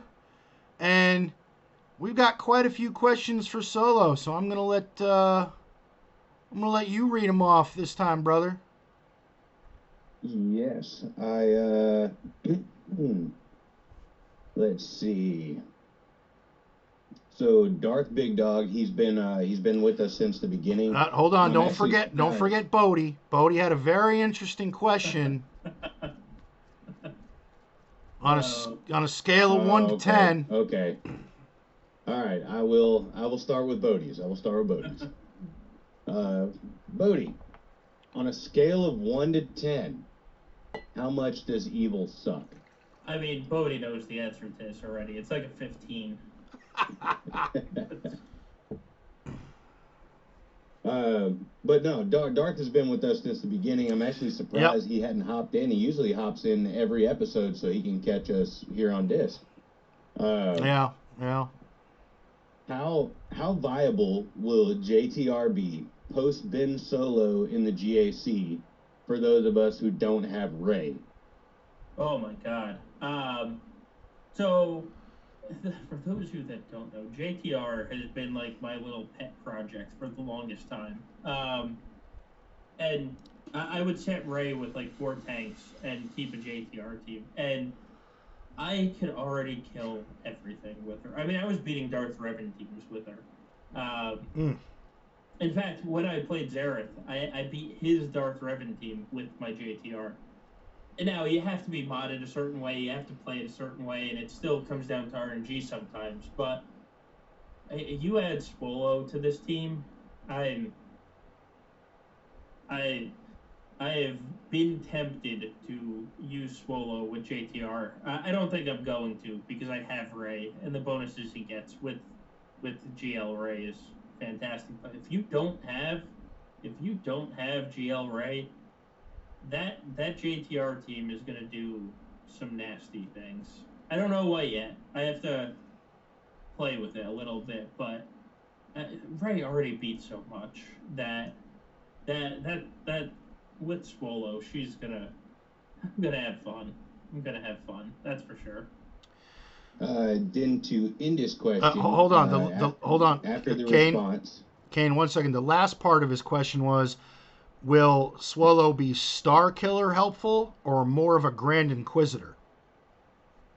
Oh. So if you have Rey, Swolo is going to be better than Star Killer, I think. That's a bold. Uh, that's a bold statement. If if you don't have Rey, it's going to be better in Grand Inquisitor. Though I like I like Grand Inquisitor. I'm beating GAS with Grand Inquisitor. Um, but he's he's going. He's not going to be cat level. He's going to be better than Dad Bod.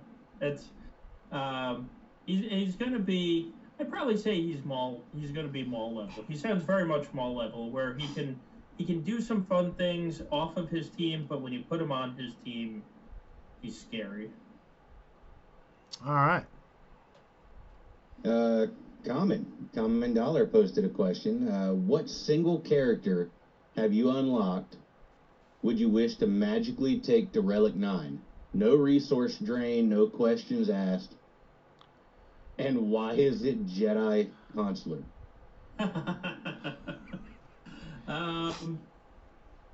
Oh man, this is. It's not Jedi Consular. I can tell you that. I was about to, I was about to ask why in God's name would you do that? If it cost me no no relics, uh, we're gonna circle back to earlier in this podcast. It would be, it would probably be Plo Koon.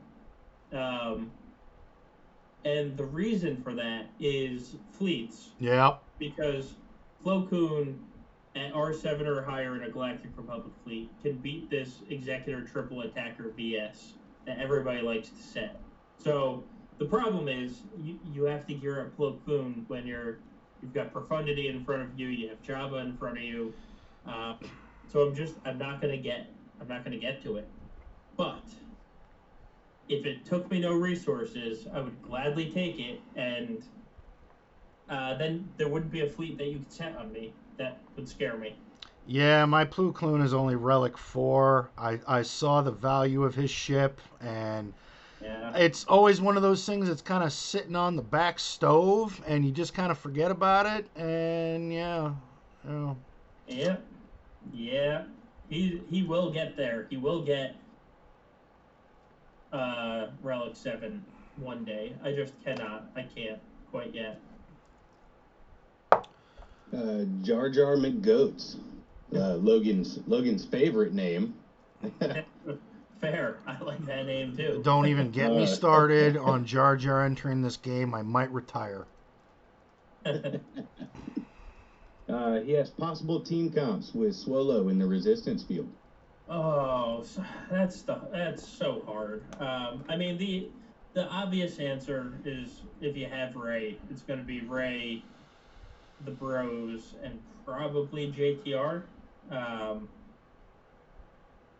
maybe not though. Actually, yeah, it very well, it very easily could be Holdo there because one of the problems with that is Holdo, you stop uh, Jedi Master Luke from using Eflux at the start. Yeah. So, Yeah. um, but I think the problem is what do you do with R two? If you if you if you don't have Rey, it's going to be JTR Swolo, Resistance Bros, and then B. You can't you can't have BB-8 anywhere but with JTR. Um, so then what do you do with R two? The answer is probably if you if you have a sortie team, stick around sortie. Um, but I think I think that's what it's going to be. It's going to be Rey, Swole, or JTR, Swolo, BB-8, and then the Bros. Um, and then R2, who's the most one of the most useful toons. You have to find a home for him. It's so hard. That's, It's, that's it's that is so, always funny. Yeah. He'll find a home, but the question is where. Yeah. Yeah. I know he's Uh, he's a so- great toon. Yep. Steel Eye, uh, he actually posted four separate, well, five separate questions for you. Yeah. All right. Uh, top three toons you would, or okay, well, this is to all of us. Top three toons you would each like to see in the game that are not already. Uh, still, we, we, me and Logan, we covered this uh, two two episodes ago, Yeah. uh, and Logan really really hates my answer since I have actually wanted to see a new one. Uh, I really have, and I, I don't even know if he's in the game. Uh, Cal from Fallen Oh, yeah. Cal Kestis is a good. one. Yeah, yeah. Cal Kestis, absolutely. Yeah, let's see. Who do I want in the game? Right now, the only one I really want in the game is a GL Leia. We need we need a good Leia in the game. We do. Um, I agree. She deserves it. Um, man, over the past years, they've they've really brought in a bunch of the characters that I would want in the game. Like for the longest time, we were saying, "Where's Iden in the game?" and then they released her. Yeah. Uh, and if I go into lore, uh, Eli Vanto to pair with Thrawn, like give Thrawn a number two. And I think I think they can build a kit and a team around Thrawn if you bring Eli into the game. I'd enjoy that. Um, oh, I feel like it's got to be. Hmm. Who else? Are you on the Hondo train? Everybody wants Hondo. I love Hondo. The problem is, the the reason I love Hondo is kind of the reason that he I don't want him on a team. I Hondo is one of my favorite characters in the Clone Wars and Rebels actually, um, but he always is off doing his own thing. Like, how do you build that into a kit that helps a team? Yeah. Um, I would love, uh, I would love if they had voice acting. I would in this game. I would love Hondo in the game though, man. Um, but no. So let's see, Princess Leia, Eli, and then oh, third one's so difficult. Um, because I'm sure I'm gonna get off the stream and be like, what the hell. What the hell? Why did I not say this person? That's Cal all right. Kestis is actually a really good one. I enjoyed the Fallen Order game. Absolutely. Let's go with Cal. Yeah. go with Cal. Yeah. Uh, hmm. Also asked, do you think CG will expand the length of sets of Datacrons? If so, how long would you like to see it?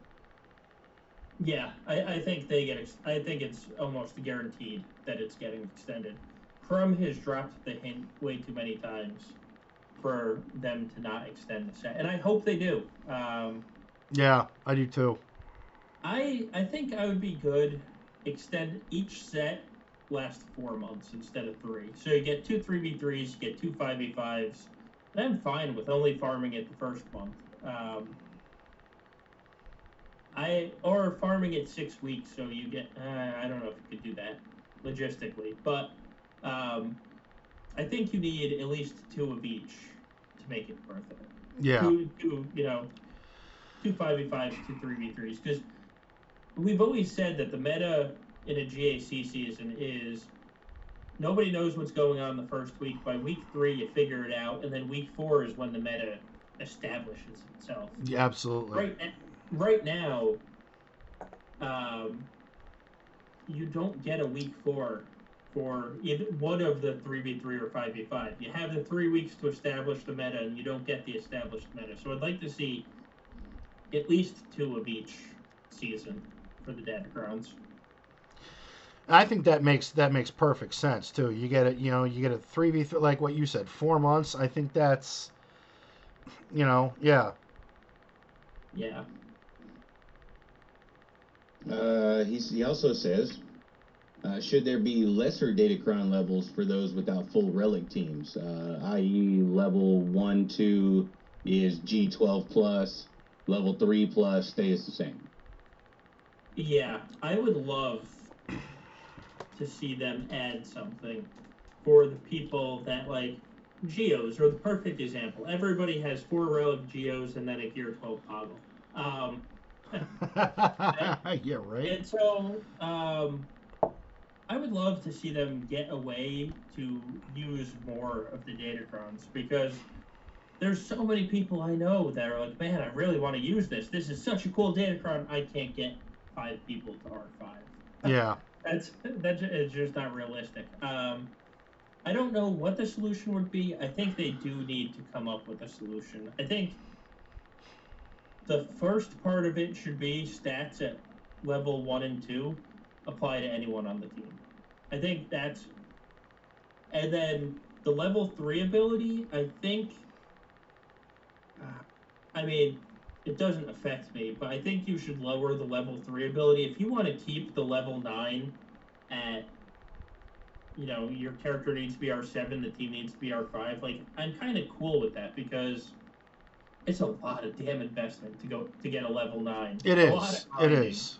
Um, so, I, I do think you need to give a reward to the people that put in that investment, and you don't do that if you you just let the people with the G11s come in and use the same thing. So, but I do think at the lower levels, everybody should be able to use it, and especially you look at like Lord Vader that became the most OP character in the game with a level three. Um, so level threes have a lot of value. Let people use them. Absolutely. Uh, and then last, last question. Are you excited for Swolo? Yes, one hundred percent. I am so excited, and part of it is out of spite for all the people. Rey was my first GL, and so I've lived what now three years with people saying Rey is a bad GL when they're idiots. Um, Agreed. I cannot wait. I cannot wait for the day Swolo drops, and I'm putting Swolo in my arena team and watch all the people cry. Um, I, I, and I know arena's dead for most people, but not for me. And so, I, I am excited for that. Uh, Jar Jar posted another question. Possible workarounds for the never dying pair with Cat. And uh, we said it earlier. Of iPad CG is just killing themselves over this cat. They they they really did. They really are. Uh, we're start we're starting to see the workarounds though, right? We're we've started to see them. Like Krrsantan has the revive after Jabba takes a turn. Um, Swolo won't be able to be defeated. So we're starting to see those workarounds. I think probably the best workaround is you make a character that's faster than Cat and you give them cooldown reduction.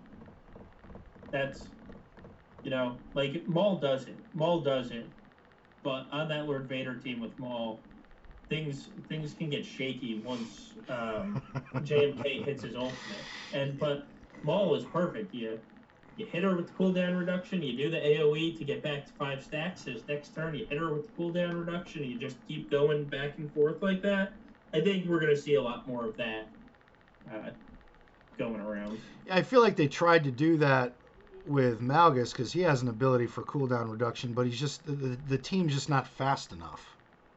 Well, the, the problem is Jedi Master Kenobi stops turn meter game. Yeah. So to make them fast, it can't be a turn meter ability like Bastila. Bat, like regular Jedi Bastila lead can do it because she gives 15% um, turn meter under her lead. That's how that's how you use her to beat the Darth Revan teams and probably, well, definitely Malgus and TW. We'll see. We'll see about in GAC, but that's how you do it. And JMK just says, nope, I don't care about your silly turn meter. It is negated. Um, so they, man, they've really, they've really backed themselves into a corner on that one. They re- they really did. They really did. Uh, go ahead, Kane. I'm looking forward to this next question. so, uh, Steel Eye posted another one. Uh, have datacrons affected how you farm mods?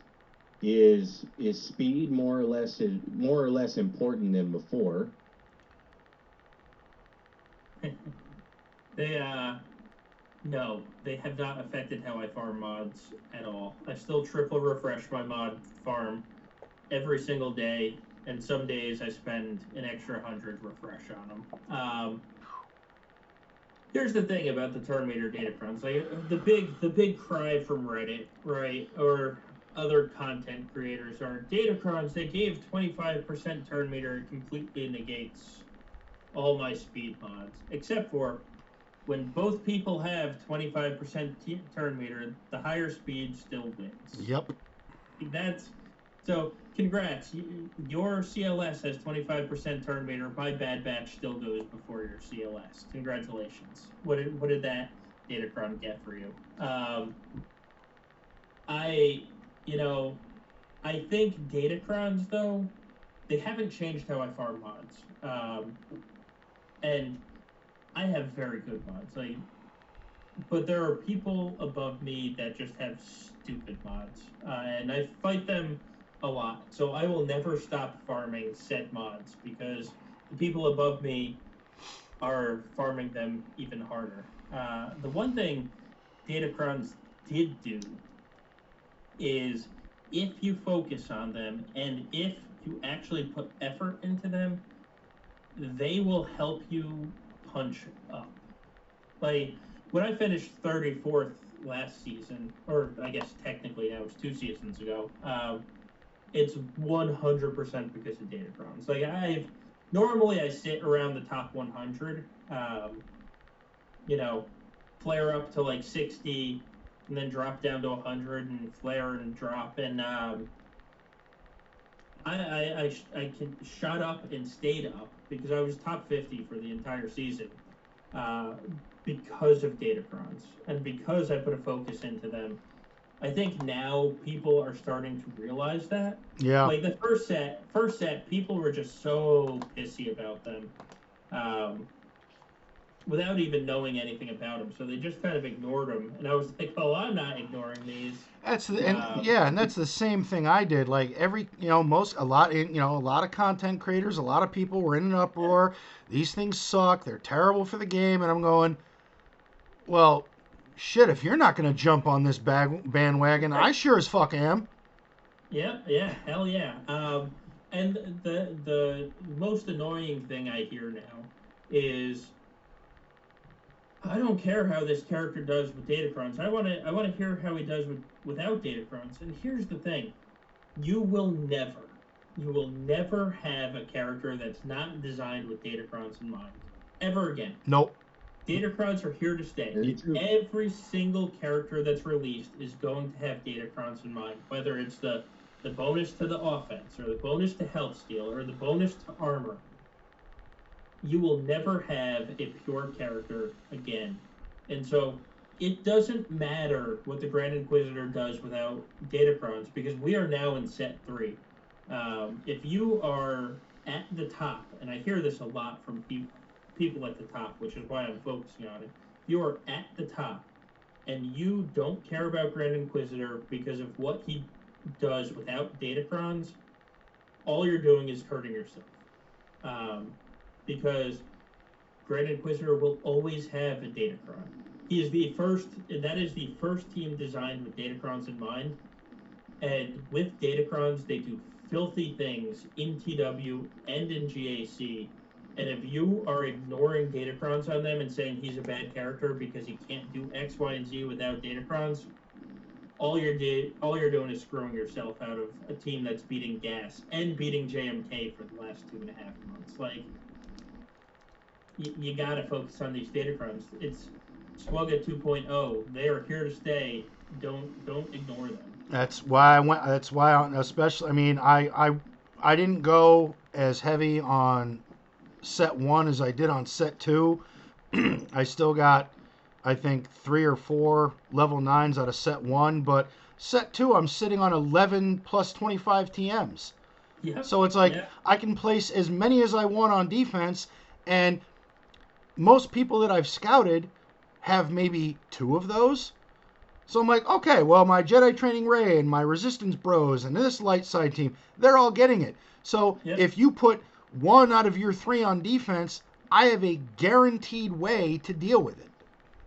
Yeah, absolutely. One one hundred percent. If you focus on them, you're gonna do well. And And they're the fun. guys, yeah, the guys. uh, The funny part is the guys in the top twenty. Not only do they have the the, the fifteen turn meter ones, they've gotten them all to level nine. And the one guy I faced this week, and I lost this match. Big surprise. Um, he re-rolled each each Datacron at the top thirty plus times because he re-rolled to get the abilities he wanted it, three, six, and nine, and then he re-rolled the stats not just to get the stats that he wanted because he didn't stop. If it showed physical damage at eleven percent, he's like, no, I'm gonna re-roll that. I want the physical damage at twenty percent. Holy shit! Um, and so, um, the trust me, the, the guys at the top are spending a lot more money than me. Yeah, Uh, yeah. They, they are they're focusing on it, and if you're not focusing on it, you're just you're just setting yourself up for failure. Yeah, they're they're Uh, they're spending big bucks, big time.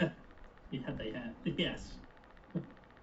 That kind of answers the rest of the question. Uh, he says prevailing winds also spoke to speed offense and HP sets were the most important or at least most commonly useful. Have Datacrons changed the mod meta? Wow. So that's the answer is yes and no. Um, I can tell you this week I have farmed nothing but speed and offense mods. Um, but I had a long conversation when I was in the TW War Room um, prior to my most recent guild switch. We had a long conversation about modding. Cause, you know, when you're at the top, we we have guild wide modding for your teams because you can't have a counter unless you all have similar mods. Um, and we had a long conversation about if you're not modding to the datacrons, again, you're only hurting yourself. And like this new set, set three, has that 400%, you get 400% of your defense turns into offense. Oh yeah, that's There- right. There's shit. going to be defense mods that are mixed into my mod farm now. Because if you're not, if you're not, if you're just ignoring like the good ones, you're kind of hurting yourself. So it, it, it hasn't changed the base of what's good. Like if you look at mod farming as a pyramid, like the base is the speed, the offense, and the health.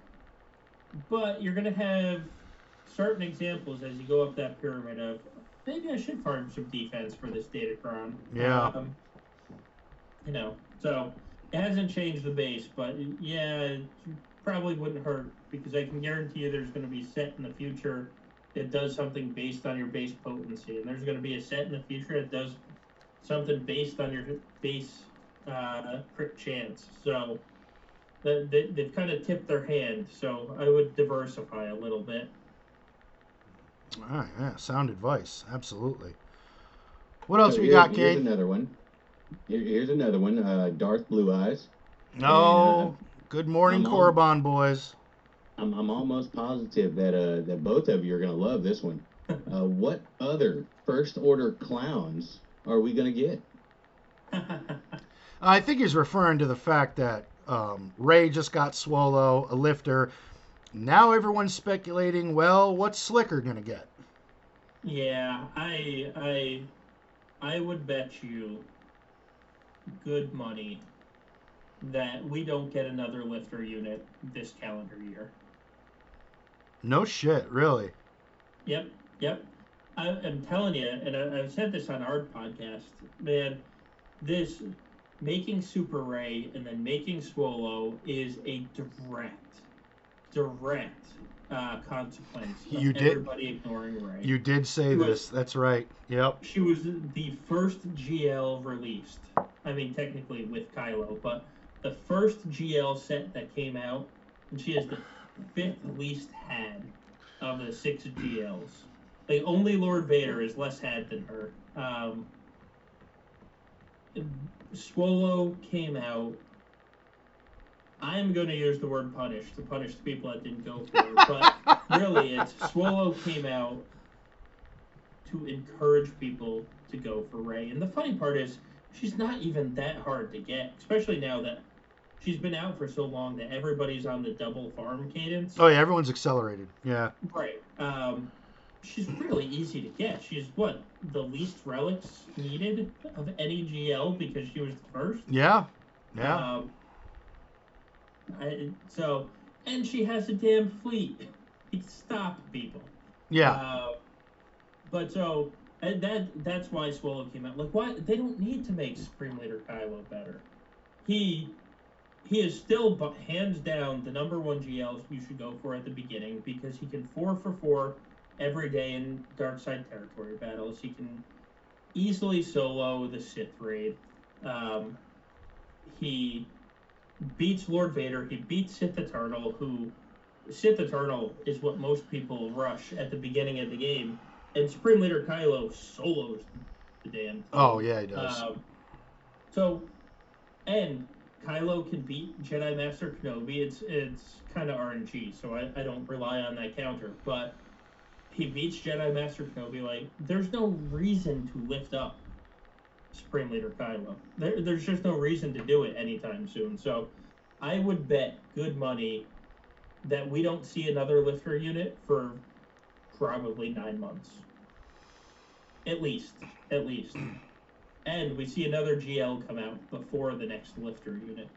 Yeah, because everyone's saying even though she had like you know two seconds of screen time was the Sith Rey.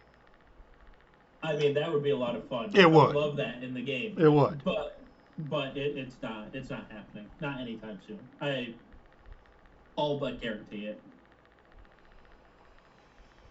Uh, so Steel Eye dropped in there a question. If you could get rid of any one toon from the game, who and why? Cat. And that hurts me to say because I love Ahsoka. I mean, I've read the novels. I love her character. I would get rid of her so fast. I totally Uh, understand why you say that too. Right. And I use her kit all the time, and it's a great kit. The problem is it's just so, so strong. You put her on any team, and that team just gets elevated so high. I would Yeah. so I would get rid of Cat and then pray that CG reintroduces that character just with a different type of kit. Um, if I can't get rid of Cat, it's it's Night Sister Zombie, and it's not even close. There's nothing that makes me hate this game more than Night Sister Zombie. So that would be that would be option. Uh, especially the paper zombie. Yeah, uh, yeah, I I agree with CG that you should not be punished for leveling up a character, and that's exactly what happens with Zombie. They tried, and you know they reworked her once, and now with the Lord Vader counter, it's better if you have a purple zombie, and I have an R five, and so I shouldn't be punished for actually putting gear on a character. Yeah, same thing. I think my Night Sister zombie is around that, or Relic Five or Relic Six, and yeah, same thing. Yeah, Uh, then he he also posted a question uh, strictly for you, Solo. Yeah, two solo. Uh, yeah. that's all right. Yeah. So I mean, you you kind of answered this a little bit ago. Uh, how have Datacrons changed the game at the top for you? But uh, he goes on. Uh, how did it change your scouting, defense placement, etc., things like that? every i actually just had somebody uh, message me today that said um, you know do you have any fun tricks that i could set in 5v5 and i my answer was no because every single one of my defenses is going to be based around my datacrons if you don't have my datacron i can't give you a tip because my team is not going to do the same thing as your team does so um, every it, it, my defense placement is going to be it may not look completely different it's going to play 100% different because of the Datacrons Well, I mean, like for instance, I mean, like in my GAC, there is not a team.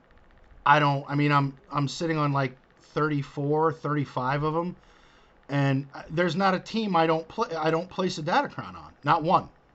I, I place one on every team, and I still have enough left over to place one almost every time I go on offense.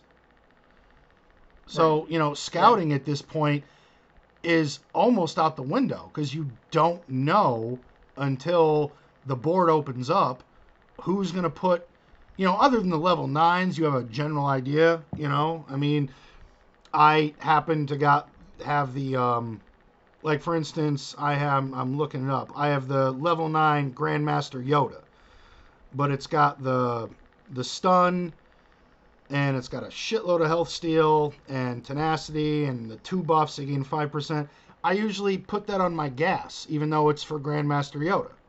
Yep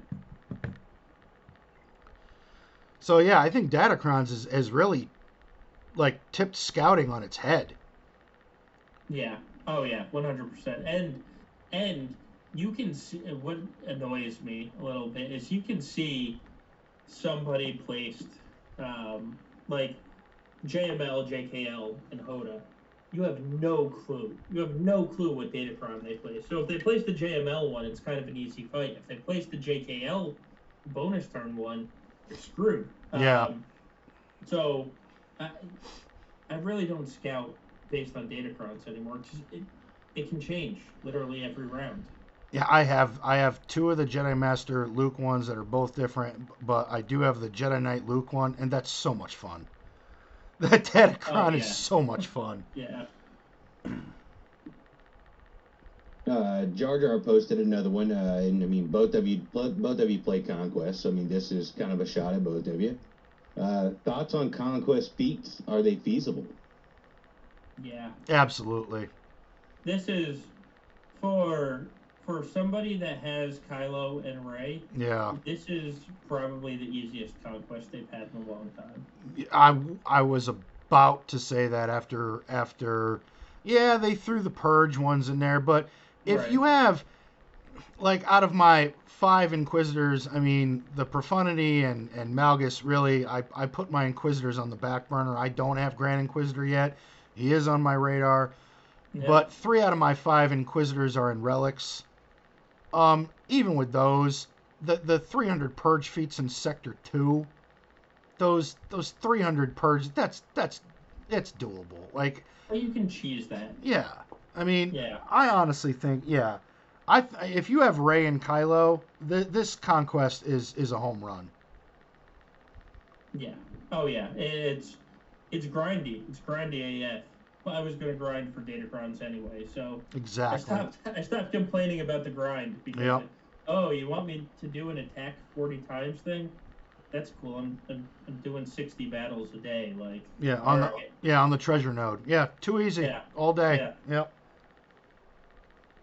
Uh, Logan, um, uh, this is a question for you. So Ordell Robbie posted, now that we are relicking rebels for profundity, what relic levels and six dot mods would we be aiming for on Bistan and SRP?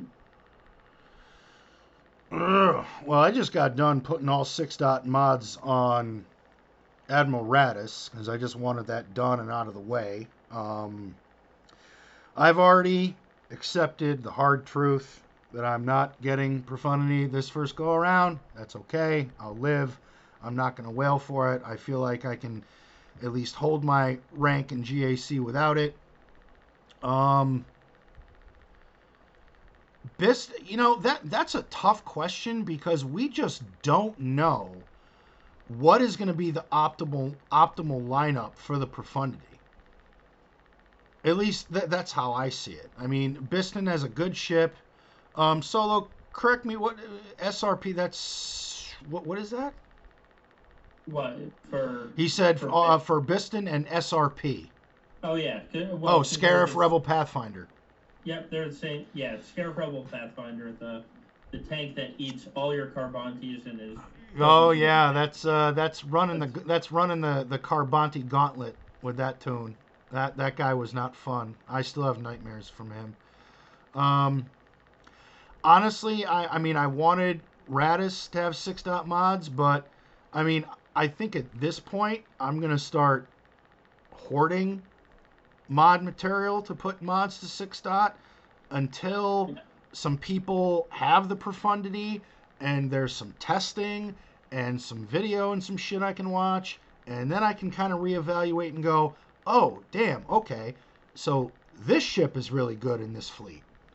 And then I'll have the material to go bang, bang, bang, bang, bang, bang, and then I'm done. That is that is the smart way to do it, but you know they sell these fancy ten dollar mod, uh, mod slicing packs. Well, Solo, you already know I buy those, so that's, yeah, goddamn wallet. All right. Bodie's got a new one. all right. Yes, he does. Uh, so now, now we've had the two ex- exhibition datacrons. How would you change datacrons for the better or the worse? um, uh, well, like I said, I, I would extend them out a little bit so that you can actually learn them. Um, man, for the better. Like, there's changes that I would want made that you know that they'll never do. Like, having to re-roll for the best ability. Like, they're they're never gonna change that because people spend stupid amounts of money on the re-roll materials. Yep. Um,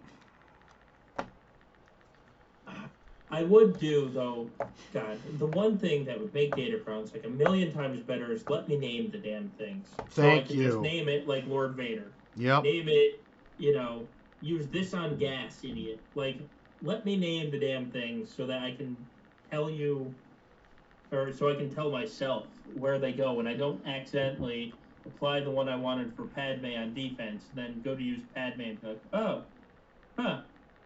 Apparently, I don't have that. yeah, I, I'd have to agree with that. Yeah, yeah. All right. Next is next is San Holo.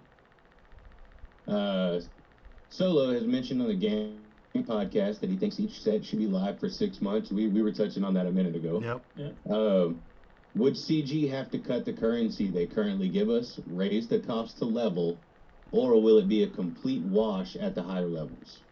Yeah, I think if they activate it for six months, you farm it over two months, and you get half the materials. Like I, because I don't need more materials. I don't. I, you know, I, I want the sets to last longer.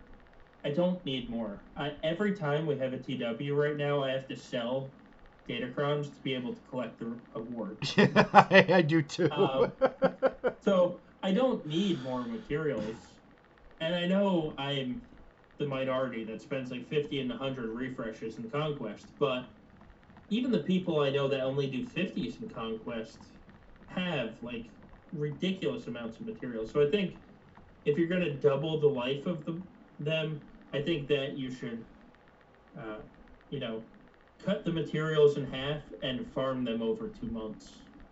Uh, realistically, like from a business perspective.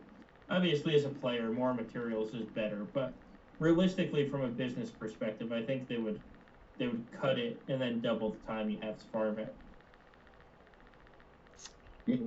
Bacon, you're you're doing you know uh, datacrons and stuff like that. What what do you think? You think CG will cut cut the currency, raise the cost, or just will it be a wash at a higher level? if if they um, extended it, Yeah, if if if they were to set the make the sets live for like six months total. I think they would have to. Um, again, I'm I'm kind of in you know, especially after um, certain events in game. I'm I'm kind of where you know solo is. I mean, I remember when we were going through the the conquest for um, for Malgus, I was I was having to to sell datacrons. I mean, we were getting them left and right. Yeah. And, you know, I, I would have like 15 to 20, sometimes 25 active that I'm working on, and I'd keep getting more and more and more, and I'd be like, oh shit, I gotta I gotta dismantle these things. I gotta I gotta I gotta keep dismantling them, and it's gonna be the same thing for set three because I'm I do the same thing. I I keep grinding conquest till I stop when the crystal refresh hits 200. That's that's my limit. That's where I go. Once it hits 200, oh, well, that I've run out of time today, folks. I'll see you tomorrow. That's that's where I'm at.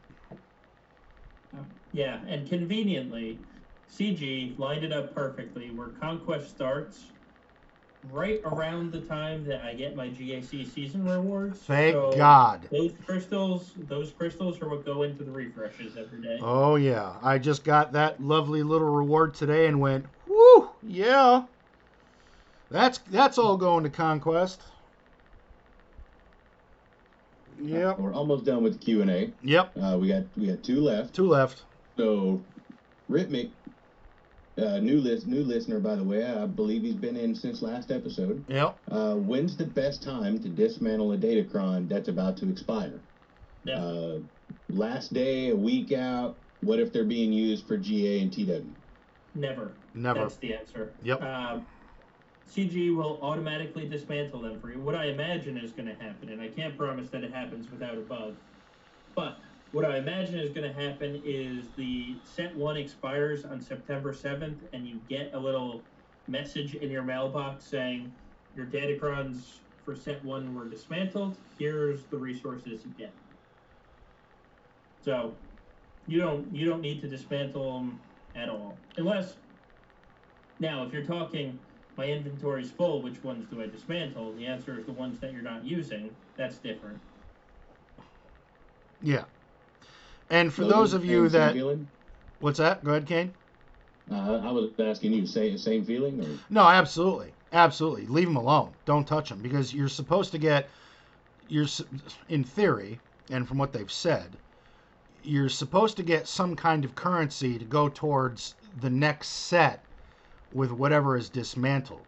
Now, what I'm going to say is, for you poor souls that hate Datacrons, it's ruining the game. Well, I'm shit. I'm sitting on four relic nines from set one and like 15 other active ones. So I'm hopefully, depending on what the currency transaction is going to be, hopefully I'm going to be sitting on a nice little nest egg of shit I can spend on the next set. Yeah, if we have the current dismantle rates, when set four comes out, I'm going to be able to. I think I did the math. Have 30 level threes and a bunch of level sixes based off of all the dismantles. And that's amazing. That- That's and that's before conquest even starts. yeah, and that that's amazing. So Yeah.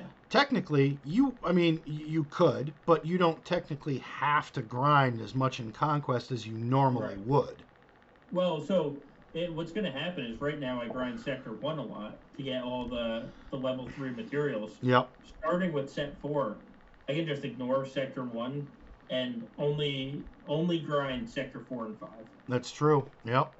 Yep. That, yeah. And then the uh, the last question of the night comes from Bodie.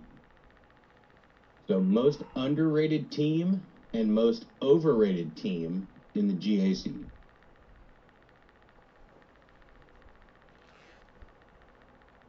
The most overrated team is going to be Raddus.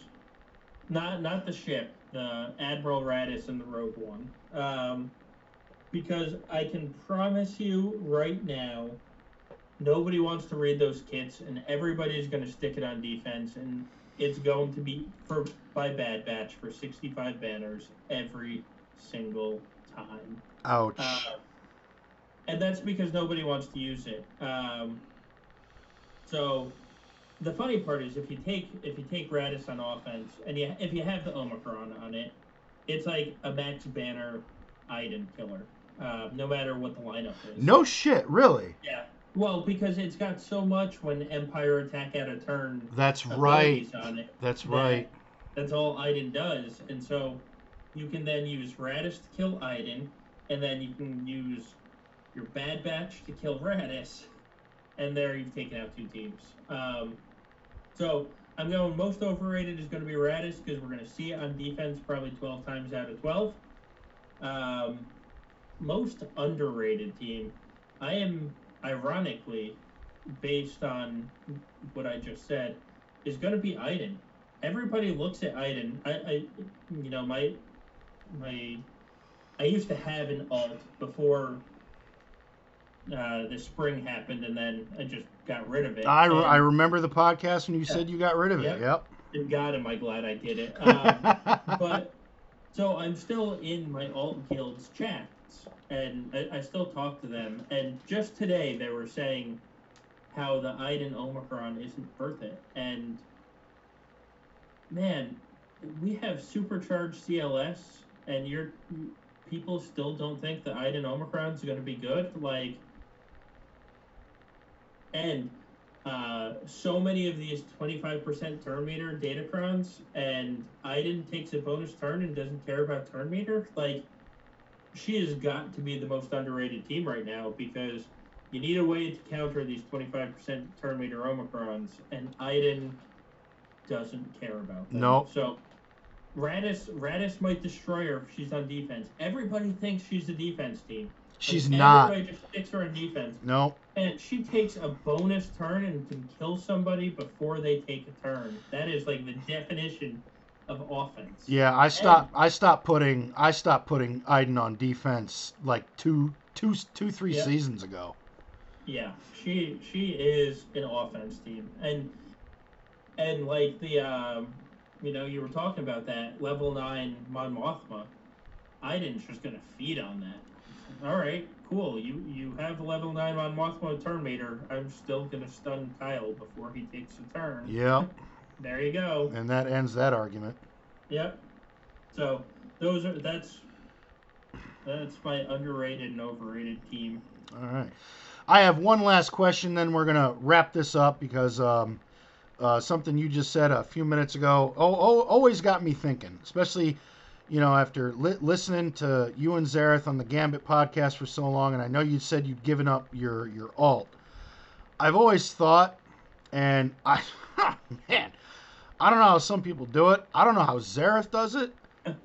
How the hell do you guys have more? Like, I, there's times I'm I have just one account and I'm sitting on the couch, and you know the lovely lady looks at me like, "Have you watched any of the fucking movie we've been watching?" And I'm like, "What movie?"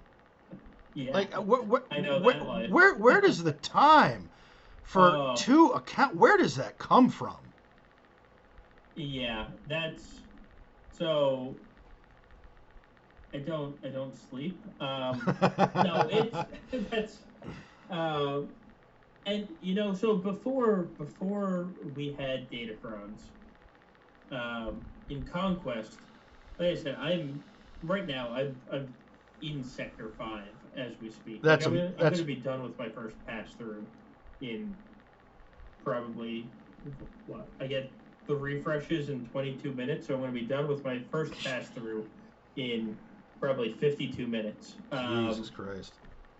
and so I can just I I can do conquest on my alt and you know do my main one week, do conquest on my alt the second week, and it's just like I had two weeks conquest. Um, and then territory battles. Oh God, territory battles were the the hardest part on the alt uh, because I'm I'm a perfectionist in this game, and so my alt and my main were both 72 plus wave light side territory battle accounts, and those battles take time when you get to Sector Four. Uh, that's, uh, I mean, they they're just long ass battles. Um, so that's that's I I'm very glad I have freedom now. Um, but I do I do miss the alt during GAC days. I, I'll admit that I miss I miss the alt. Um, but my my free time does not does not miss the Yeah. alt at all. I know. Whenever I listen to you and Zareth, and Zareth starts talking about his alt, I'm just like, Jesus Christ, dude. Yeah, more, more power to him. Like, oh my I- God. Yeah, that that's I mean that's that's incredible. That's incredible. Yep. All right, Kane, do you have any uh, closing thoughts, questions for Solo before we uh, wrap this up and uh, hit the rack for the evening? Uh, no, uh, no questions. No questions. Uh, I do have a statement though. Uh, Well, by all means. Solo man, it, it it has been uh, really fun and cool, bud. Uh, I, for one, you know, s- being able to uh, be on a podcast and actually interact with a you know YouTuber and a Twitch Twitch streamer. I mean, like, dude, this is like, I'm giddy right now.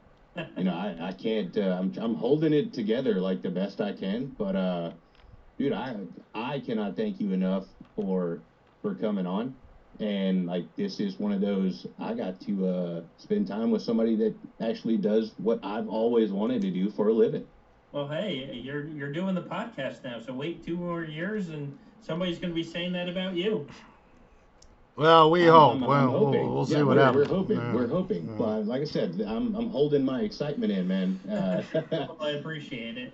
yeah thank you No, again, uh, solo. I'm gonna I'm gonna echo that as well. Again, I've I've been a big fan of the uh, of the po- of your podcast for a long time. I, I try to hop in when I can when you're doing GAC. I definitely watch uh, some of the the replays because man, I've I've my game has improved um, from watching you and how you work, and you're very you're very precise and like you said you're a perfectionist and I, I think that's the way this game was meant to be played um, taking everything into account and uh, I yeah uh, Kane and I can't thank you enough for holy fucking dog shit two hours and 14 minutes of your time That's uh, well. I appreciate having me. I, I it's you know it's fun. I have fun talking about the game. It's it's Yeah, the yeah. reason we play, right? And It's- that- it's- that was that was kind of the reason why I, I started this. I I love talking about this game, and you know it's it's fun to meet other members of this great community that we're in. And um, I also want to thank all of our listeners and thank you all for putting in questions for for Solo and, and picking his brain. You couldn't have find you couldn't have found a better person to, to ask questions to. So And I, I'll touch I'll touch one more before we get off. Uh, you know, you you guys have been playing for six years. I just started. Uh, it's really it's really cool to have people that have been doing this for so long that uh you know y'all y'all still care about the little guy. Uh, you know, a, lot of times whenever I, you know I did I did competitions and stuff, all the guys that were there for you know years doing this before I showed up, it was ah deep noob noob noob. Yeah. That's all you ever caught. But you know, you, you guys with experience have really like kind of welcomed new players. It's it's really cool. Well, yeah, you know, that's uh, that's like I said, that's why I started doing this. I mean, started doing this as a way to help the guild learn, and then it grew into, well, if I can help the guild learn, I can help other people learn. Um, and that's you know what are, what are you doing if you're not giving back, right? Like yeah, Yeah. You, you get to claim that you're the best player in the game, congrats, but you've done nothing to help anyone else be a good player. Like that's that's selfish. Um, so, you know, it's and the new players like it. This isn't like other other types of games. Like this isn't you know a Call of Duty thing where like the noob just ruins your team, right? If the new players, they're just there to be helped and they're not going to hurt you anyway. Like that's that's why I don't like those like first person shooter games. It's it, it's very much like about me, and I don't I don't like that. I'd rather I'd rather help everybody. It's it's why I like Territory Wars so much because it's a guild of fifty. It's not just it's not just you doing what you're doing. It's you have fifty teammates. You're there to help everybody, and you want everybody to be better. Um, that's that's how it should be with people. Help help people be better. It's it's only going to help you because if you if you're just beating up on people, you're not getting any better either. That's you know True. No, I absolutely agree, and I think it's it's a lot of the younger players that find this game and get enthusiastic about it. It it it keeps the game going. It keeps the game Yeah. alive, and you know, like you know, I mean, Solo, you and I are we're definitely not in the same boat in GAC. Fuck that. I won't even say that, but we're we're we're in the same boat of we have six years of our lives invested into a game that every day we keep coming back. We keep picking up our phone and grinding Yeah. our shit and doing our thing and it's it is. It's it's fun and I've met some really awesome people along the way. I've had the the privilege of of meeting you and I've I've met um, I've met Ranger and I've met the guys from uh, the Escape podcast and the guys over at Good Morning Korriban and I've just I, I've and not just them, you know, guys in my guild. I know you were in our you were in the guild I'm in, Rise of the Fallen, for a little bit. I've I've met Northern, who's a damn good player. Northern Borders a very let, let's not let his head swell too much. All right. ah, all right, all right. No, I tell them out of that all the time, especially when he's on your stream. He's like, oh, and I'm like, oh shit, Northern showed up. you know he, he, he hit that top 16 bracket we can't we can't let his head get too big on this one we need to knock him back down knock him you know i know he wants to be a big rock star but um you know Oh, yeah.